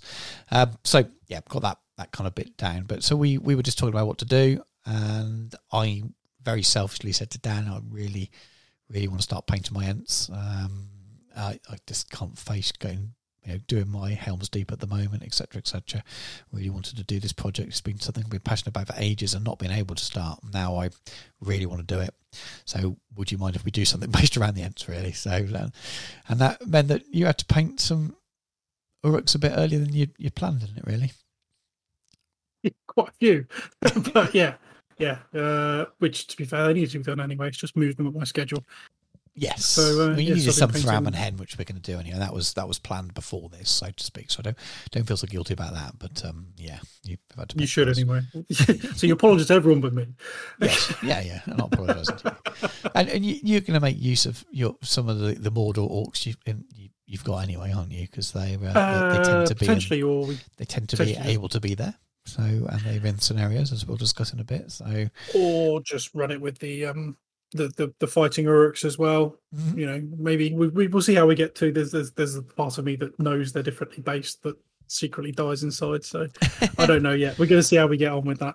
But they they they were there, and they are. They were of- indeed. They were in the film and are in the book. So a few standard Mordor style orcs are obviously not Mordor orcs. They're uh, just orcs that are working at Isengard rather than Uruks. But uh, the, the the option is there to use stuff you've already painted, so to speak. So. Um, we didn't really know exactly what to do. We looked, we talked about the the last March of the Ents um, scenario that's in War in Rohan um, as a bit of a starting point. We looked at the uh, the forces list and realised that we could do it fairly easily. But then we thought, let's let's do what we often do on the show and, and do a bit of a, a deeper delve. Now we're not going to go into the kind of full review mode that we did for some of the other scenarios and compare with old ones. It's not quite what we're going to do here. We're doing a little bit more of a loose discussion because this is our planning meeting. We haven't actually had this. This isn't staged. We genuinely haven't had a, a planning meeting. Um, and we need to kind of get on this so we can start making sure that we're building the terrain we need, um, painting any miniatures we need, ready to take in, in two months' time, essentially, isn't it? We've got two months now.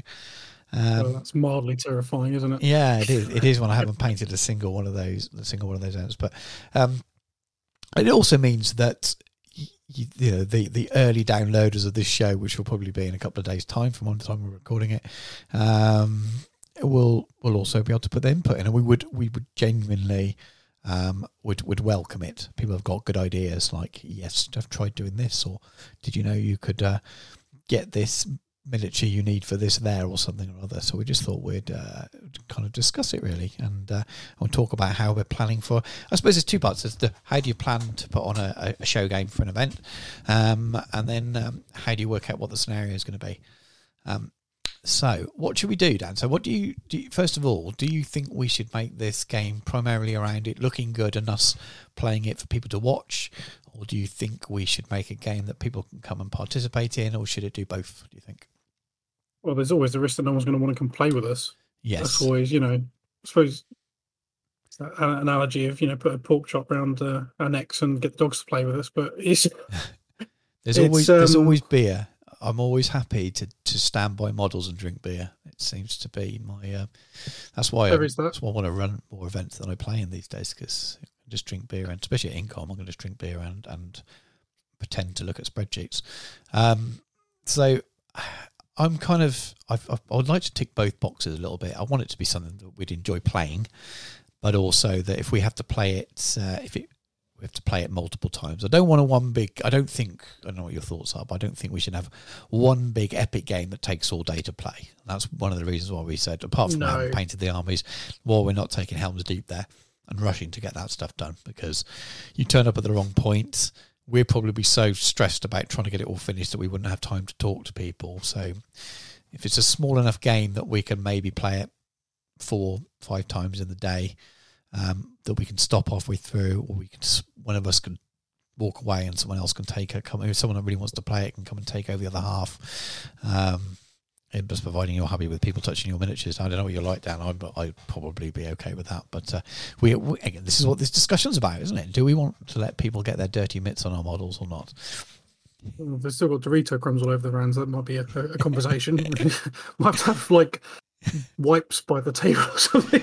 We might have to anyway because of uh, you know still uh, it's Yeah. obviously a two months on um but there, there may well still be some some some kind of things to think about with covid as well so um yeah there's the considerations i've not even thought about until you said that there but um I, I, I don't know i kind of like the idea that it's something that we can play and put on a bit of a show but then also Yes. if someone wanted to come and, and, and join in a bit with us that we can quite yeah, easily give them a let- or whatever. you know, exactly give them an get, ant to play just get them or- involved Yeah. because it's about for me it's also about advertising what a fantastic game system this is to people that may have not decided to play it because it's a new audience this isn't a SBG event when the when the crowd's already converted this is potentially getting people playing a game that they don't already play um, join us, join us. and I think there's the, you know within the historical gaming scene, there's a lot of people who have, have, have been there and done that with Games Workshop games, and have moved on for whatever reason. Some people just never do it, but there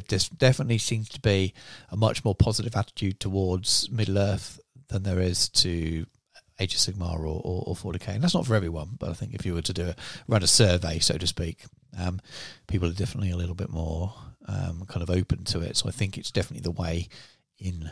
Um, and there are some fantasy games at the moment that uh, that Warlord Games put out, that North Star put out, so your Oathmark, and you've got the I'm trying to remember the name of the, the one that Warlord do, something of Erehwon or something like that. Uh, they're okay, but I, I don't believe they've got a, a, stitch on on um, SBG. I think you could there's a potential to convert some of people who are looking at doing that kind of fantasy gaming um, into into Middle Earth.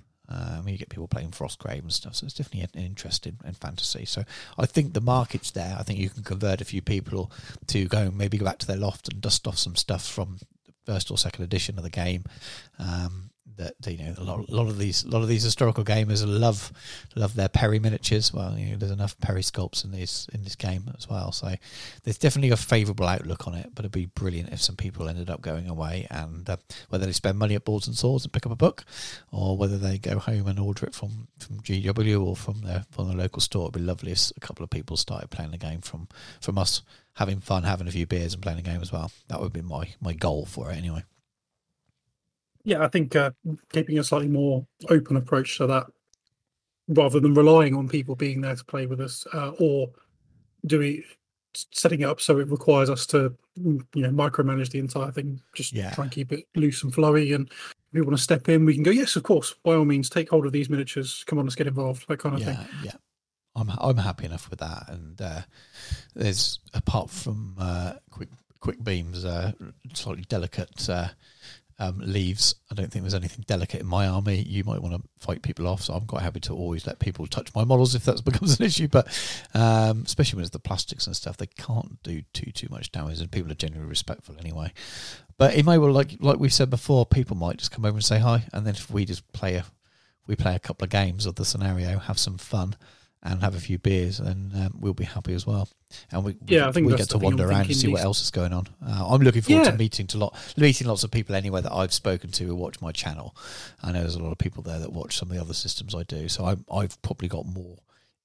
More going to get more from it in that sense than than, than you may, um, but um, yeah, I'm, I'm, I think there's there's plenty of plenty of ways the day could be deemed a success, and just us two getting together and um, playing a playing a game and um, having a few beers is uh, is, is, is yeah, that's primarily for me. It's um, it's always nice to be around like-minded nerds, and it.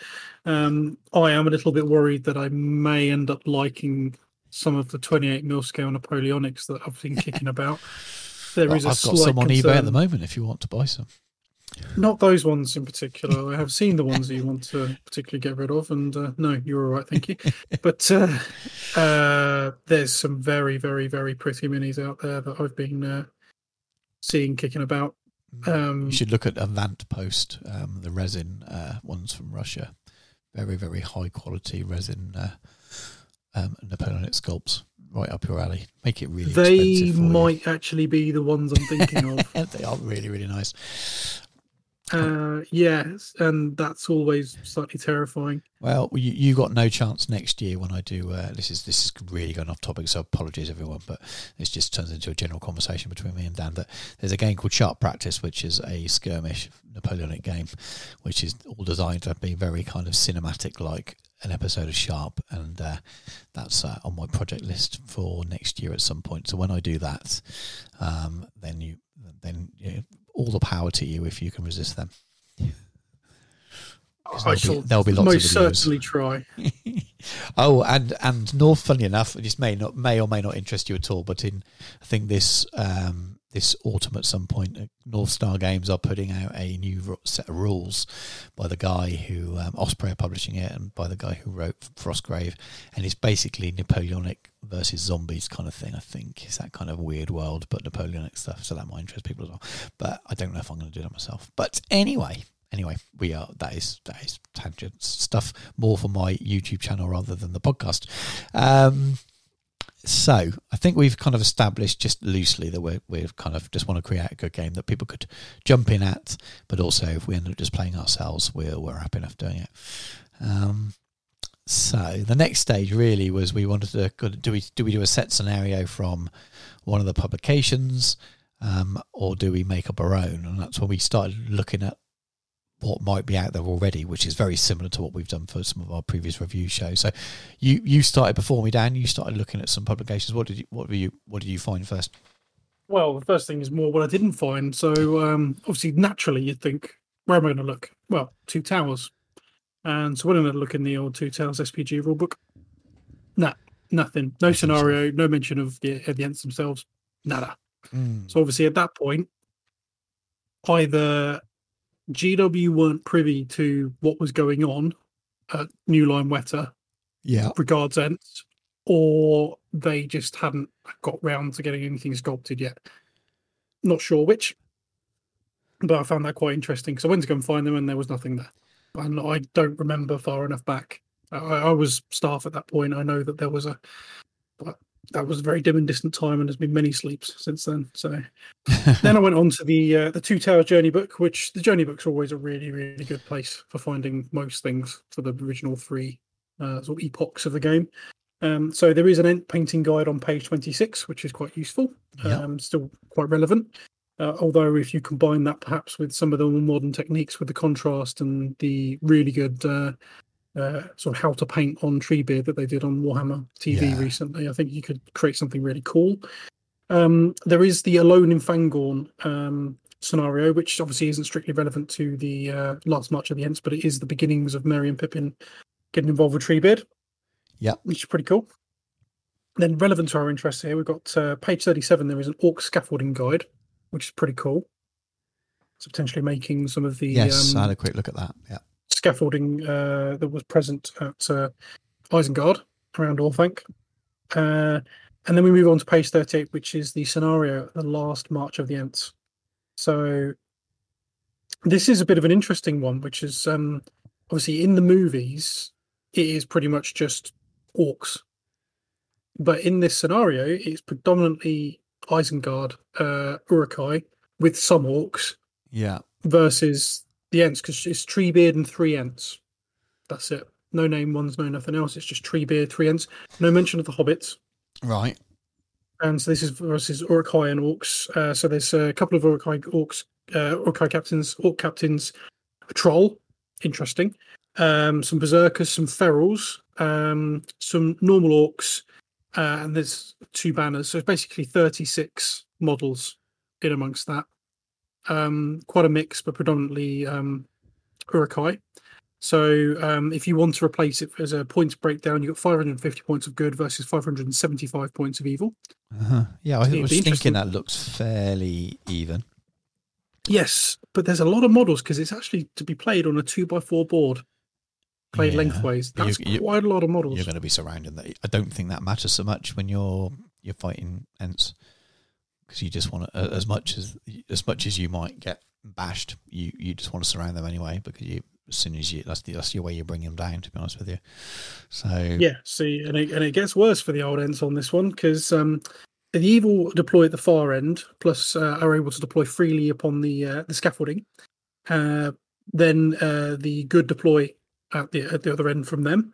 So you play lengthways. Good must destroy three scaffolds. So the defense ten are six batter points. Yeah, Obviously, battle points is something that was around at the time. Nowadays, they're just wounds and things. Um, the uh, evil must kill all the ents. If Treebeard dies, the best that good can get is a draw right, and um, there is a special rule for Treebeard that uh, represents Merry and Pibby throwing stones. So basically, Treebeard has like a strength one throw stones, right, okay, as well as his big chuck as well, I'd imagine. Um, and then uh, the evil side can uh, recycle dead warriors on a four plus oh, and can okay. never be broken. Oh, So it's pretty rough on the old uh, yeah, that is that, the old ent there. mm, interesting. You'd have to play it through, wouldn't you? But it does feel like could be a little bit. You could bog them down. You, if you're a good player with the uh, the Isengard, you could bog those ents down pretty quick and make an on game of it. Um, and if Yeah, you got lucky on the dice, it could could end up being over quite quickly. But I like some of the elements of it. I do like. I like the scaffolds, which they show you how to make beforehand as well, and I do like the the goal of, of, of destroying them. Whether that would fit into what our vision it is, I'm not sure, but I, I do like the idea if we could squeeze, if we can build that terrain, or me build that terrain, um, and we could put that in our scenario. I don't know if we don't just do the latest scenario, which we have discussed. If we decide that we want to change it slightly, I do quite like the idea of the scaffolds because not only will it look cool on the table, um, having to um, destroy them would be good as well. But uh, whether that makes the um, the objectives too confusing as well, I don't know. But uh, that's be what that's what I would take from it. Probably is uh, do can we do something with the scaffolds, and partly because they look cool, um, and can we get that into the game? Yeah, perhaps as a deployment measure, right? And just for the rule of cool more than anything else. Yeah, yeah, exactly. Well, even if it's just terrain, because we're going to need scattered terrain anyway. Look, We've talked about a couple of potential layouts of the board. Um, we'd probably want some scattered terrain anyway, and you don't want to put big rocks and stuff in the middle because that, that you know it, used to be a mass kind of garden's not the word, is it? But um, at one point it was sort of trees and grassland, and then it became uh, destroyed by machines and things, but there, there wasn't too many big rocks and things in the middle, was there? And there, there was just the No. gaping holes in the scaffold. So each scaffolds are cool, cool scattered terrain. So um, building at least a couple of those will, will probably be on our plan. I'll be surprised if we don't have that on our plan. Um, but I do, you know, it's cool. The game, the, the, the thought of the game doesn't excite me as much because I think there are better ways of of reproducing that part of the film. We, I suppose, we haven't really given that context. We're, we're assuming that everyone knows, and I'm sure most people do. But we're talking about we wanted to kind of get the uh, do something to do with the scene in the film when the Ents are attacking Isengard. So whether that's pre or post dam breaking, or that's part of the game, or um, but it's that that battle, isn't it? When they when they turn up and, and start stamping on orcs and them being set Making fire to, etc., etc. I'm sure everyone yeah. realised that, but just just as a bit of extra context there, if anyone we've kind of got into it, uh, if anyone wasn't didn't realise from the title last March, yeah, that's the bit that we're talking about. Um, but I do, yeah, I do quite like it. I do. There's some there's there's some bits, but probably more the visuals than anything else. Yeah, I think as a, uh, it, it lacks something in terms of the execution. I don't think it would make necessarily for a particularly fun game, particularly for someone who was picking it up. Yeah, yeah, yeah, yeah, yeah, definitely, definitely. Seems a bit, almost a bit basic, and and and for uh, going to an event, regardless of it being a small event, I don't think that's visually exciting enough either. I think there would be better things to do. Um, I think we were thinking slightly bigger in terms of um, eye catchingness than just a few of those scaffolds. Certainly, I hope So um, yes, then I, I, I proceeded through the uh, the old books, and I did touch on Legions of Middle Earth because I wasn't sure if there'd be something in there because there was the odd scenario here and there and there. Yeah. Wasn't a scenario for them, but they did have a Fangorn army list, Uh-huh. um, which is pure. So um, there's nothing else there. Um, it was Treebeard, Quickbeam, and Beechbone both made an appearance, and and, Uh-huh. and Huorns. Uh, okay, I didn't. I've not even looked at this.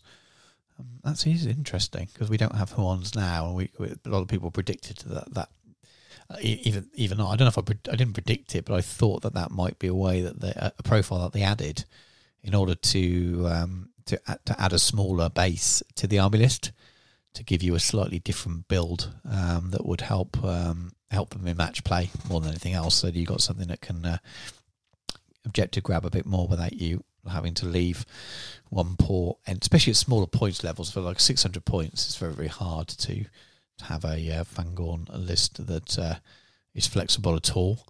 Um, so um, yeah, I wish there were your Huorns, um, uh, depending on what kind of profile they had. But even just small, even if it's 40, 40 mil bases or something with slightly smaller versions, they would have been really cool. Oh yeah, absolutely, I agree. So, but I found that quite interesting. That was in there. Unfortunately, nothing that's particularly relevant to this. No, um, unfortunately, we can't use. it. I mean, we could we could use the Huorn profile, I suppose, and and and and, and make some. But I didn't really. I wanted to represent the game as it is now as well. I don't mind Yes. making up a scenario, but I didn't want to represent things that aren't in the game. I wanted it to be something that people could, if they really liked, could go away and buy all the models that that, that we, we that we're using. Um, Yeah, definitely. Um, and that shouldn't be particularly too difficult. I think everything that we may potentially end up using is still available. It's not any of the rotated out stuff. So Yeah.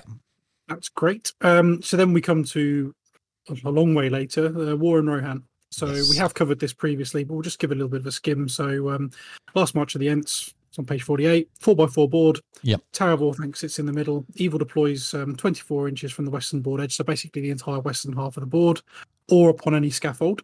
Yep. Uh, Dam is at the center of the western board edge. Good deploys up to six inches onto the eastern board edge. Um, good have to destroy the dam, which is defense 10 and has five wounds. It can only be damaged in combat, so you can't throw rocks at it. Yeah, Um, evil win if all good are slain. Uh, evil have flaming arrows, so any six to hit followed by a successful wound cause two wounds rather than one, and the multiplied wounds are done before fate. So you obviously one wound becomes two, then you have to make two fate saves. If evil um, uh, win a fight, they can elect to fell uh, the ent. All Yeah. models roll a single- single dice that involved as victors in the combat. A six knocks the ent prone, so that's pretty cool. Um, the good side is Treebeard with Merry and Pippin, Quickbeam, Beach Bone, and three Ents. So that's kind of similar to the Journey Book one, just a little bit bigger. Yeah. And the evil side is four Orc captains and 48 Orc warriors, but there is no recycle and no draw conditions. So I think it's actually a lot harder for the uh, Orcs at that point yes, yeah. Well, you're starting with when they start to break. And the amount of courage tests they're going to have to take as well. yeah, you're starting with a lot of models. Um, but yeah, Yeah, it's so all it's, it's all orc warriors, isn't it? So I suppose how many orcs were there? They're all away, aren't they? Attacking. But I I'd, I'd think that there would still be some there, but I don't know. That's the question, isn't it? So these are all orc warriors rather than orcs. Um, so a lot of the scenario, aside from participants, which is the question, a lot of it ticks the things that I probably want to do. So there's there's a big part of me just says just just just do this scenario. We've got the dam. Um, we've got Orthanc. Um, I know you you we talked about this before. You said about maybe not putting it in the middle. Um, I quite like it in the middle if we can build enough of it. Um, uh, you won't have seen this because I don't think it's been in the, the, the GBHL. I think it's only been on uh, Middle Earth Rocks page, but uh, someone's 3D printed one. Um, and I've seen a few before, but it's it's about the size that you'd need for this this game. So if you think of it in scale wise, so it's obviously smaller than it would really be, but it's still pretty big, and it's just beautiful, and I want it. But um, one, I don't have a 3D printer, and then two, if I knew someone that did have the 3D printer and the files, um, I imagine it would cost an awful lot because of the size of it as well. Um, but it would it would be amazing. I'd absolutely love one, but I'm not sure that um, between now and uh, the, the two months that we need it, that I could afford it, find someone to do it, and uh, and then well, the painting it would probably be quite easy actually. um, funnily enough, Yeah, the I do know someone uh, with a printer with a very big build plate Mm. resin as well. This is how much it would Mr. cost. Fox. It's how much it would cost. Yeah, and I know he's, he's a very busy man in his own right at the moment, so I don't think that would be very fair. No, um, I mean this is the kind of thing you, you, you could do and you wouldn't need a resin printer for as well, especially with the color it's going to be. It'd still be impressive enough just in normal filament, wouldn't it? Um, but again, yeah, it's I don't know how many sections and how what sizes this is in, but um, I, I, I couldn't. I was going to tag you when I saw it. This person's put videos up, but you're not in that group, so I wasn't able to. And I don't think they've posted it anywhere else. But it is stunning. Um, but there's obviously Yes. files out there. But uh, whether it's If, something well, that's if you're a achievable, listener, uh, the dear creator of Orthanc, please Yes. do feel free to put us in our Out of the Frying Pan group. Yeah, I'll be very absolutely. I'll interested to try. see I'll it. try and find a way for you to just to see. it. I know you're not not in that group, or um, Take but me a screenshot or something. yeah, well, Um, it's because yeah, it's a I'm- video. Otherwise, mention I'd, it. I would have done it. Uh, but yeah, I'll do a, a screenshot of the of the, of the video. Um, I'll do a few screenshots as it goes through. I'll see if I can do it. But it's it was very impressive, and I did think if I had the money and it was feasible in the two months, I'd be very tempted just to go do it. Um, because uh, it would would save some time, and then it's how much do you if you're going to build it by scratch, how much do you build and how high do you go? You don't need to do the all the way to the top, but it'd be nice to get to the balcony really, and maybe stick um um Saruman on there. Have you got a Saruman page? I've got mine, haven't I? With with um. Not yet. He With- is coming. So I mean, I, I can bring mine just to have him on show on the on the Oh. balcony. I'll have probably done mine by then. Okay, cool, cool. That cool. is the that is the plan. Um, if, if I'm going to commit to this uh, Isengard army, I might as well finish it to a Yeah, yeah, yeah, do- cool. You- in the cabinet. You you do it, but yeah, if you don't if you don't have time to, I've I've got him and I've got the Palantir done. We did it for our what's it called game, so he can he's only going to sit on there. Well, probably I imagine we won't have him as. Did he? Oh, that's the other thing. He's never in. It was he. He, he kind of hid, didn't he? Yeah, he didn't wasn't- uh, get, didn't- get involved in the get fight. involved, which is weird. You think he, he would use his magic, but he's probably driven mad by his realization of defeat at that point, I imagine. Um, so he will be there just as a bit of a, a showpiece. But if we could have him so he sat on his balcony and then maybe finish the model just slightly above that for whatever we decide to do, um, that would that would be cool. So there's a lot of that. I think it fits, it's the latest edition of the game. It fits. Why not use most of it? it? For me, it comes down to are the participants right? And it'd be nice to have a few. um, There's got to, in my mind, there would be some orcs there, but um, Yes. maybe it'd be cool to have a majority of orcs um, with a few kind of orcs that are left behind um, doing this and that. Maybe the ones with uh, slight injuries or something, you know, dodgy calf, and hamstring, something like that. Taking a, t- taking the, taking the game out. So I like that. There's a lot I like that feels like, well, if I wrote, if we wrote something, it might not be as good as that as it is anyway. Um, and the, the, the latest scenarios are pretty good, aren't they? So uh, there's a lot about that I like that says we probably don't need to reinvent the wheel. Um, bu- bu- bu- and then it comes into things like so. I looked at the battle games in Middle Earth because I've got them all. Um, and then again, I, I've stopped. I had a very quick flick through some of the later editions because they kind of start returning to stuff. So I may have missed it, but I don't think there is. I think so. We've just covered. You know, they've just not just recently covered some of this on on uh, on battle streams, haven't they? So Battle Games in Middle Earth issue thirty two is themed around the last March of the Ents, um, and there is a scenario in there called Breach the Dam. So it's just about the dam part of it, um, and it's it's it's cool. Um, but you know, it's probably like we've already discussed. It's probably covered in the, the the one we just looked at. So it's a it's it's a four by three board, another one of those smaller boards. The dam's in one corner, um, and then there's a, a, a section of the wall that goes around all. Thank that big circular wall um, is in another corner on the same table edge. Um, and I think the ents have got to get through there first, and then make their way to the dam and break it. And you got uruks in this that do start on the wall, and you got orcs on the dam itself. Um, and it's okay. Um, I- it might play nicely, but it's again, it's a bit too small. I think. I think if we were taking something um, that we wanted people to come up to us and say, "How do you play the game?" One of these smaller ones might have been a better way to go, but because we're putting on a show game that someone might join in with as well, I think the bigger the bigger theme is better. We might regret this when we're looking at our time and how much we have or haven't built, but um, so that was that was Battle Games Middle of issue thirty two. Um, and then you've got um, issues 38 and 39. You have a scenario and you have a battle report. So split over the two. So scenarios in 38 and then a battle report split over 38 and 39. And it's called Assault on Orthanc. Um, but it's a bit, it's more post defeat, so to speak, post flooded Isengard, and it's a bit more themed with the heroes arriving afterwards, and at least the armies are set that way. So Gandalf's there, and uh, Eomer's there, and Theoden, etc. And you've got warriors of Rohan, and you've got um, Aragorn, and Legolas, Gimli. Um, and then the evil side, you've got Saruman and Wormtongue and Grishnakh, and then some some Uruks and a Mordor Orc and a cave troll, bizarrely. Um, so it's a bit more of that kind of if there was a fight at that point, which obviously doesn't happen in the in the film or the book. Um, the uh, staff is broken and all the rest, and in the, the film he falls out, falls off the top of Orthanc and uh, spears himself on a on a wheel, and um, and in the uh, in the in the books they let him go and he goes and wrecks the Shire. Um, but so it's it's a very much a what could happen, and they've turned it into a game. But uh, so again, it doesn't really suit what we're looking to do. I don't think.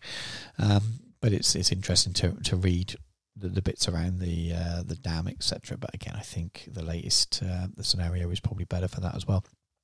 It does have um, some across the two um, editions. There are some modelling articles that might be helpful. One I don't think will be helpful, which is modelling Orthanc itself, because yeah, it's um it's nothing like the Orthanc in the, in the film apart from the top. Um, it's I don't know how you describe it, Dan. What, how would you describe it? It's kind of like a, it's a very short, probably twelve inch high, square tower, completely square tower with a balcony which looks quite cool. And the, it's if and it was the, designed by the Soviets, I think. Yeah, and the spikes on the top look quite cool. Um, but the rest of it doesn't look anything like the the Orthanc from the from the film. This is obviously done as a you make this at home with with some polystyrene packaging kind of thing rather than you make this ridiculous. It's the right thing for for backgrounds in Middle Earth, but it's not. Doesn't look anything like Orthanc. It looks like uh, if Orthanc was a um, um, a chibi kind of designed uh, little mini model or something. Um, but there is a there is a little bit about um, designing. Um, so we had the scaffolds before, um, and there's a little bit about making the um, the what's it called the uh, industrial wheels and things that we saw. So I think that could be useful. Uh, along with the scaffold. So we got the two modelling bits that we could probably make a couple of scaffolds maybe and maybe make one of the, the wheels, maybe two of the wheels. Um, that could be quite handy. Um, and it does look really cool when it's fin- when it's finished as well. And most of it's kind of using balsa and stuff, which is fairly easy to work with. Um, so modelling wise, I think I found a little bit of inspiration. Um, there's also how to build a dam. I should should you know, shouldn't skim over that as well. There's a bit how to build a dam out of uh, blue blue foams and stuff as well, and that's in the um, issue 32. So I think there's a good smattering there. There might be bits we've missed. There might be bits in I haven't searched through the online database that shows you what the themes of and the topics in each of the White Dwarfs. So there may have been something in one of those which made it into a, a best of White Dwarfs that we didn't know about. So I didn't look at those. Um, but I feel like we've got a, decent enough smattering of information.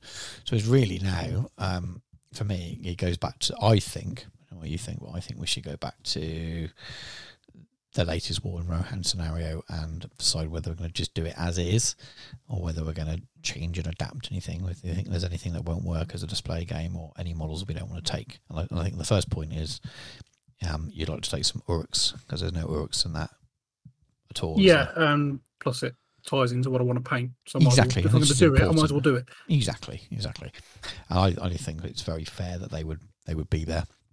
Um, I think there should be some orcs as well, probably. But um, you've got orcs painted, haven't you? You've probably got 48 orcs, but you've got. I have 24 orcs painted. Okay. So I, I think it would make a lot of sense to use those 24 um, and then make up the rest of the stuff using using mixture of your Uruk scouts and um, which I could see some of the scouts being there because they've sent their heavily armoured Uruks away to Helm's Deep. So I can imagine the, the scouts that you've just finished painting for Amon that, that, they could fit in quite nicely, and maybe the odd one or two of the others. I'm not too too fussed either either way, but um, I think that, that might might work. It's whether you wanted to go for a kind of change the whole kind of special rules and, and make it as a, a respawning type thing, or whether you just want to just change the participants and go with the rest. Is there anything you don't like about the current scenario? Uh, nothing in particular. I think obviously the changing the balance of evil miniatures as long as it's within the realms. You know, if it's orcs and uruks and things like that, I think that's fine. Yeah. Um, I think it gives us an opportunity to use more of a selection of models, and you know, there is nice the idea of being able to get stuff painted up. Um, Yeah. You know, it encourages me to paint things, which is great. Um, I think from the uh, good side, I mean, that's pretty much your army, isn't it? Yeah, it is. That's So- everything I'll need to paint. So that that's that works perfectly for me. Um, as I said earlier in the show, the only thing I'll have to consider is is how they base goes into my um, display board later on, um, and some will have some water effect on the bases, maybe not all. Um, but again, that's not really an issue.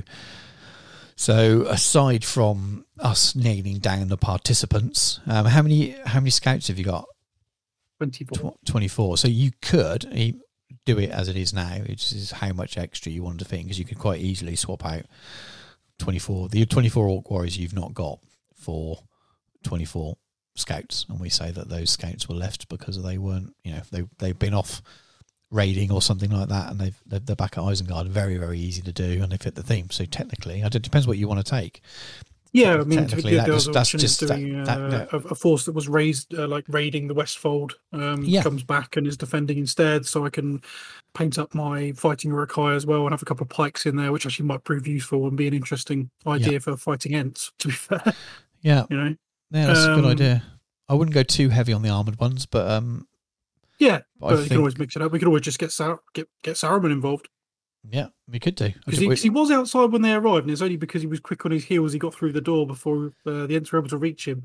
So, so maybe in, in in our variation on this, he had a, you know, he had a backbone for once. The only thing Who have to look at there is is maybe tot up the points because at the moment he's expensive.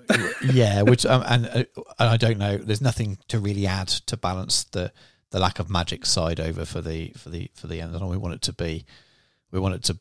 I, I haven't played it, so we're going to have to test it, even if we do it on a on a flat board without the terrain on, um, Hmm. and see how well balanced it is. I haven't even pointed it up, so we'll have to do that. Um, and to work out if you want to add Saruman in, I've got no problem with that. That if you're adding Saruman, but you you are switching out half of the standard Orc Warriors already for some Uruks who are already slightly better, and you're adding magic in there, will what will that do to the balance of the scenario? That's the Oh, thing. definitely. Yeah. Because I'm there just isn't- getting carried away with I haven't, paint. I haven't got an extra, extra, tr- extra ent or two to chuck in to, to make even more. Um, that's the that'll be the thing there. So we'll have to make sure that it, I'm not worried wi- about winning, but if we want to put a game on that, if we end up having to play it four times, we want it to be like some of the best games we had from the the quest, um, when they could have gone either way, rather than you know, we wouldn't want to play uh, the the Mines of Moria one, um, the, the Balin's Tomb four times over in a day would be could get a little bit, um, little little bit boring. So, um, Uh, yeah. so we'd have to see what how much what, if if Saruman was there, what's uh, what would his role be, and how much could he control the battlefield, etc. We'd just have to kind of sort that out in playtesting, maybe. Um, and as I said, if you start, if you add him in, you're going to reduce the amount of stuff you've got quite a lot in other things, and then that might not be enough. So it's um, um, I'm not going to do it live on the podcast now because it'd be boring, but I think we should tot up the points of those army lists, work out what the you know the balance between them versus um, the objectives, and because we want something that's a little bit tense, go, go either way. I quite like the idea of building a couple of uh, a couple of scaffolds and a, a couple of wheels or something like that. That should be easy enough. The dam should be very easy with foam, um, and then it's the, the Tower itself. It's going to be the um, again. It will have to be blue foam at the moment, unless we can find a affordable and option for something to print something or other, even if it's just the bottom sort of foot or foot and a half, eighteen inches maybe of the of the tower. We don't need the full thing goes up to the ceiling. As much as I'd love it, it would be very stunning. But I think we probably started planning this too late. If we knew in January that we're doing this in October, we could have found someone and invested. I would have invested the money in it definitely. But um, I imagine that I found be, the file online for thirteen dollars. okay. File, files all cool, but yeah, it's finding someone that can print it for an affordable affordable amount. So maybe we will, maybe we won't. Um, but there's yeah, there's quite a lot to build and paint. Um, I've got a couple of mats that will do, so that's easy enough. Sort of kind of stone based things. Um, I maybe will make a couple of um, like scattered terrain bits that look like water. So just to just to appear as leaks if the when for when the dam breaks. We obviously can't fill the whole board with water. That would cause a problem. Um, I think if we chucked a bucket of water on the table, it would might upset people at balls and swords as well. Um, Uh, just a tiny bit. Yeah. but um, having having some sort of patches of water might be worth doing as good scatter terrain as well. Um, and this table will will, will appear at um, at uh, um, Flotsam and Jetsam next year. So need need some more tables now anyway. So that will be good. So it will be used. I might have to get an, an extra mat 'cause I think I'll be using one of the mats I've already earmarked for something else. But we'll get the same thing again. But I definitely have some grey, stonish looking mats that'll be perfect to add these bits to it. So I think we're nearly there. I mean, I'm I'm I'm happy with this scenario. I think we just need to tweak the participants. Um, if you're happy with that, Yeah, I, I think that's um that's, that's pretty fair. Um, I, I'm more more comfortable with this scenario definitely. Orthanc in the middle, um, because it means changing the scenario quite a lot. If we don't, I like it in the middle, I think it will be because you've got the dam one side. Um, I think otherwise the dam's going to be two. If you put Orthanc in, in one corner, you're going to have to put the dam almost in the opposite, and then there's the whole board in between. That's quite a long way to go. Um, Yeah, that makes it incredibly difficult. yeah, so I, I I think we have to go with th- Orthanc in the middle. You could still put the dam in the corner so it doesn't take up a whole four. Because at the moment it takes up a whole four foot edge of the board, doesn't it? In the image, um, it's probably two foot wide. The dam, isn't it? With yeah, Um, it must quite be big. around that at least eighteen inches. So I mean, it again, you can make it smaller and just have the the rock not stretched to each corner of the board because it makes very little difference, does it? Really? So, um, and it would be if you make the. I quite like the one that's in Battle Games of Middle Earth. It fits quite nicely in the corner, so that would be something that could work maybe, but might not make too much difference to the, to the scenario. But I, I, I, I think you could do it and make make it easier just by making it fit on one side. I'm thinking about how much blue foam you'd need, etc., etc. And I think the position where it is is fine. I think just maybe make the dam slightly smaller, slightly narrower, um, or less less runoff of rock on the edge, if that makes sense. And we're, we're talking about something we can both look at right now. So if you are at home, please do look at page 49 of, of War in Rohan and have a look at the layout of the table. But uh, so when we're looking at the dam on the left hand side, I'm thinking that maybe the whole bit of terrain is only two foot wide. Um, so the dam bit's about two foot and then very little rock on the edge rather than build all the way along just because of the, the sheer amount. I don't know. So much, so much, depends how much blue foam I've got and how much I can I'm paint and stuff. Um, but yeah, I think um, Orthanc in the middle, um, a couple of rocks, but not much at all, and uh, two, maybe three scaffolds and one wheel. One wheel does three scaffolds and a wheel. What do you reckon? Sounds about fair because three scaffolds seems to be the general amount that they uh, are using in the previous scenarios as well. I think that's what's in the picture, isn't it? It looks like three Yeah. scaffolds. So we do three scaffolds because the wheel will take a bit more work. The wheel's more there for show, I think, because it looks so it looks different. So three scaffolds and a wheel, um, and then the dam and uh, all thanks. So that's it's a fair chunk to do in uh, in a couple of months, but it'll be it'll be cool to do, and we can obviously share the progress with you as as we go. It's more blooming minis, isn't it? So, uh, yeah, no well, worries. again, you don't. This is the thing, Dan. You've you've you've you've got enough to play it already, painted with that last lot you've just done. Um, you've got forty eight orcs of of of a certain variety that would fit there. Obviously, if you want to, so say a couple of pikes, you can paint them, but you've you've got enough as it is. Um, Well, I've literally just done a bit of totting as we've been um, going, and Yeah. actually, there's it's a it's a scary uh, disparity in um, you know because it's 860 points for the Ents, okay, um, and it's uh, if I did everything I painted for the scouts, including Lurtz, we'll just use him as a, a character as a captain, and then painted two more captains for all the orcs I've got, it, plus Saruman, it ends up at 860. okay. So that could So that could well work then. Yeah, potentially. I would mean, all I'd really have to paint is a couple of captains for my Mordor and um, Yes, yeah. Saruman. Yeah, so because it's um one less ent than my thousand point list because that'd be four.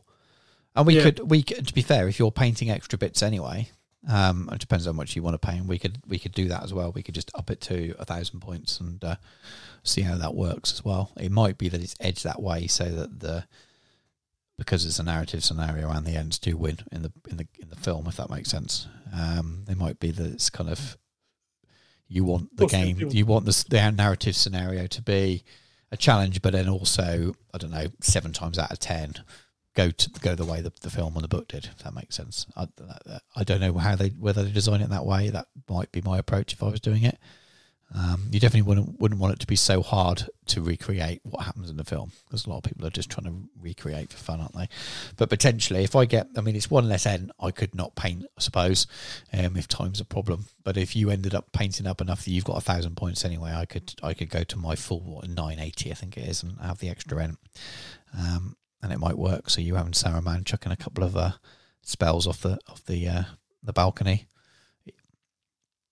Yeah, Could- I mean, could that good. definitely could Could be definitely could work. could be fun.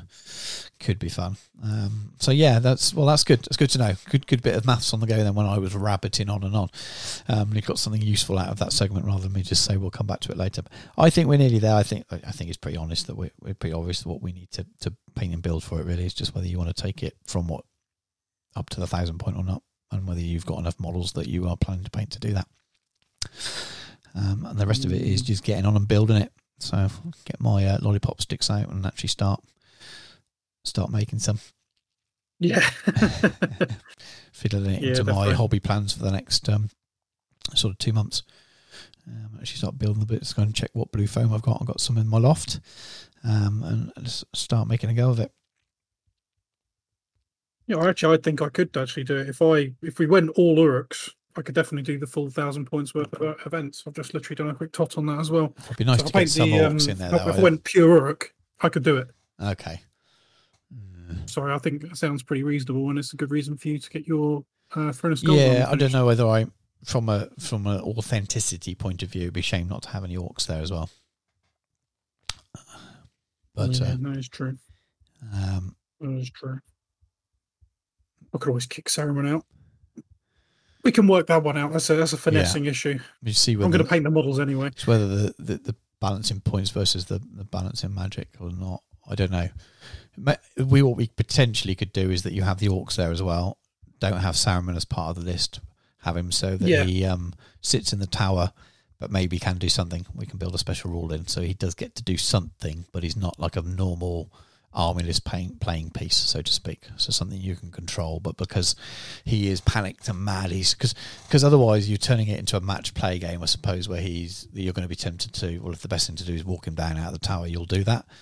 Whereas, yeah, which um, wouldn't be. Uh, you know, yeah, so maybe we don't uh, see where you get to. Um, do your do your orcs and your orcs have lots in there to do it do do a bit? I, I think you should have some orcs. I think they were definitely there at that point. It was all in the in the scene. It's all orcs in the book. It's orcs, isn't it? So it'd be a shame to shop them all out for orcs. Um, but um, maybe we look at um, Saruman being stuck there, but just able to use one spell or something like that. Just like a little yeah, I extra mean for that's, you. that's 205 points with Grima because you've got to take Grima. So that's, Yeah, uh, but he- that's again, fair chunk of he's- points. But again, you say you've got to take Grima, but what's he going to do? Oh, you, but you, for, for period, if- you don't if see Saruman without Grima at that point. No, yeah. but again, he can just sit on the balcony as a model to look cool. Oh, Does yeah, in terms of making it something that's that's fun and playable, but also does bear some resemblance to the to, to what happened. Um, then him just sitting there on the balcony might be um, might be cool. You Oh, actually, definitely. He doesn't have to do anything. He just looks. If you want to paint him, by all means, take him and stick him there. But he might just be looking pretty as part of the part of the model. And I quite like the idea that if if we needed to balance it, Saruman, as I say, can't leave the balcony, but maybe he can maybe he can cast something. Um, and you have that as a bit of an extra. But I'd, I'd, I'd, yeah, I'd say, I mean, I'm not going to force you, but I'd say it'd be cool to have some, a, a chunk of orcs there because that's, that's, they should be. Um, Oh yeah, yeah. I'm just gonna have to paint a couple of captains, but that's not particularly an issue. I do need those because I want them for um, doing Barad-dûr later. Yeah. So yeah, I mean, you could that's always, not the worst idea in the you could just, you know, the worst case scenario, signify a couple of captains if you couldn't get around to it, couldn't you as well? Oh yeah, we there's there's plenty of ways around all of it. ca- a little No problem. subtle counter on a base or something like that. Um, that could could work. But um, yeah, I'd yeah, I think that'd be cool. I would quite like the idea of, of, of having Saruman and Grima there, but maybe they don't. I just don't want to turn it. I want it to, to balance, but I don't want to turn it into a match play game because I don't think it'd be a very good one on that on that table. And then you'd just you'd be wanting to because you spent all the points on Saruman and Grima, you'd be wanting to bring them onto the table to do stuff. And I think then you end up with something that just doesn't resemble what we're trying to recreate. Um, and I want people to come up and see it as a not only as a SBG game, but also a, oh yeah, I know that I know the film, I know that scene. Um, so that's that's the balance there, I think. But Yeah, anyway, I mean, we, going around in circles. Going around in circles probably a little bit. So yeah, your thoughts, people. That's probably a good thing to, to comment about because aside from the someone chatting out and going, yeah, we can print you one, it'll be X amount, and we can go, ouch, no, we can't afford it, or we can't print you one, go away. Apart from that, um, it's more about the how would you balance the list? Would you change them? Would you go just what's there and, and, and not change it for what reason? Or would you introduce the bits we talked about? How many orcs would you introduce, and would you introduce Saruman, Grima? And if you did, would you have them just swaddle around the table, or would you kind of build them into the scenario in a slightly different way? Because I quite like the idea of them being stuck on the balcony, but maybe able to do something, have some effect on the game. So it feels like those scenes. But anyway, I'm, I'm quite excited to do it. I do. There's a, a minor bit of anxiety that uh, we've picked something that's uh, we're going to require probably more the scenery building on top of building the army as well in that time. Yeah. I think that's the bit I need to kind of get my head around. Um, lucky a lot of it's rock based, um, and the supports and stuff and things I might be able to, to sort of I don't know.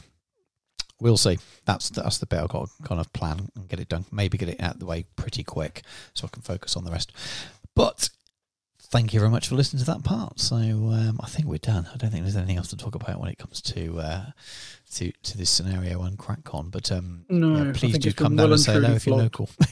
Absolutely. Right then, so let's take a little break and we will come back with Heroic Deathmatch.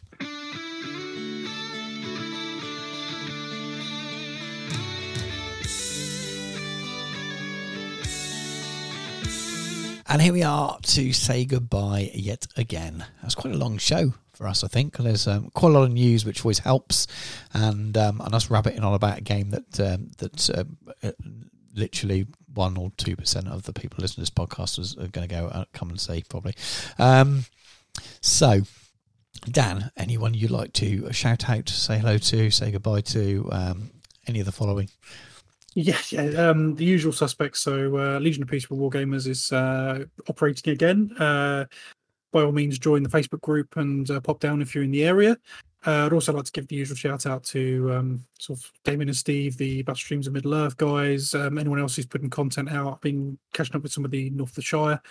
Absolutely fantastic. Um, the Rising Guard episodes were worth a listen um sort of anyone who's also putting out uh, video content at the moment or you know producing anything else that's going up on the uh main like battle uh games in middle earth or whatever. Anywhere that's going um the gbhl anyone who's basically causing uh, us to have really cool things to look at at the moment is always good by me. So many thanks. Also um i do believe that uh damien and tom are going to be at ardicon. So anyone who's going there you can pick up a copy of SBG there. Yes, yes, I'm uh, eager to get my hands on uh, the, the next edition. I'm Yes, sure we- definitely. sure we will. So uh, if we don't get one of our someone that we know there to, to pick one up, I'm sure I'll, I'll be ordering them as soon as they go on general sale. Um, so yeah, you basically say say thank you to anyone and everyone that's part of this really really cool community that is linked to SBG because it is definitely still one of the best out there.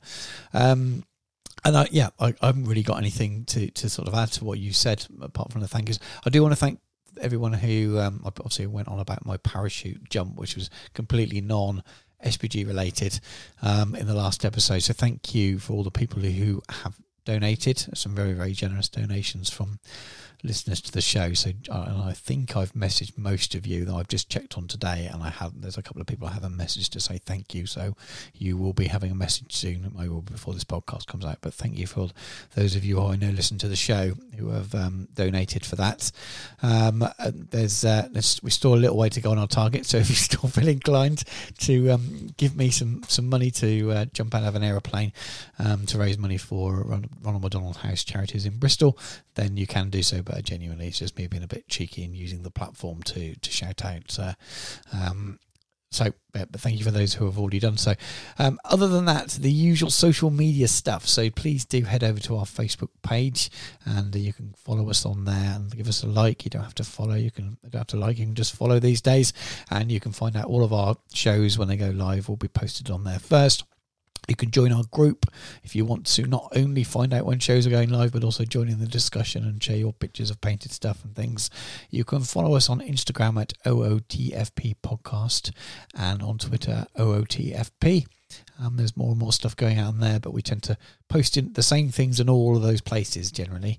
Um, and then you can email us directly if you want to just send us a message at ootfppodcast at gmail.com. Please do check out our YouTube. We haven't put a, a video on there for a while. Um, as said many, many, many times before, it is a sister show, sister sort of channel to the audio podcast. So it is there for when we, we get a chance to do something video wise and um, I quite often when I do stuff now they go up on both my miniature realms channel and on the YouTube. So the next Smaug video I'm probably not going to do one until I finished it now to be honest with you.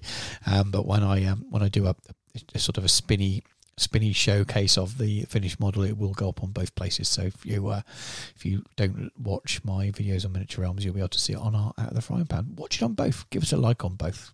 Um, but other than that thank you very much for listening and we will catch you soon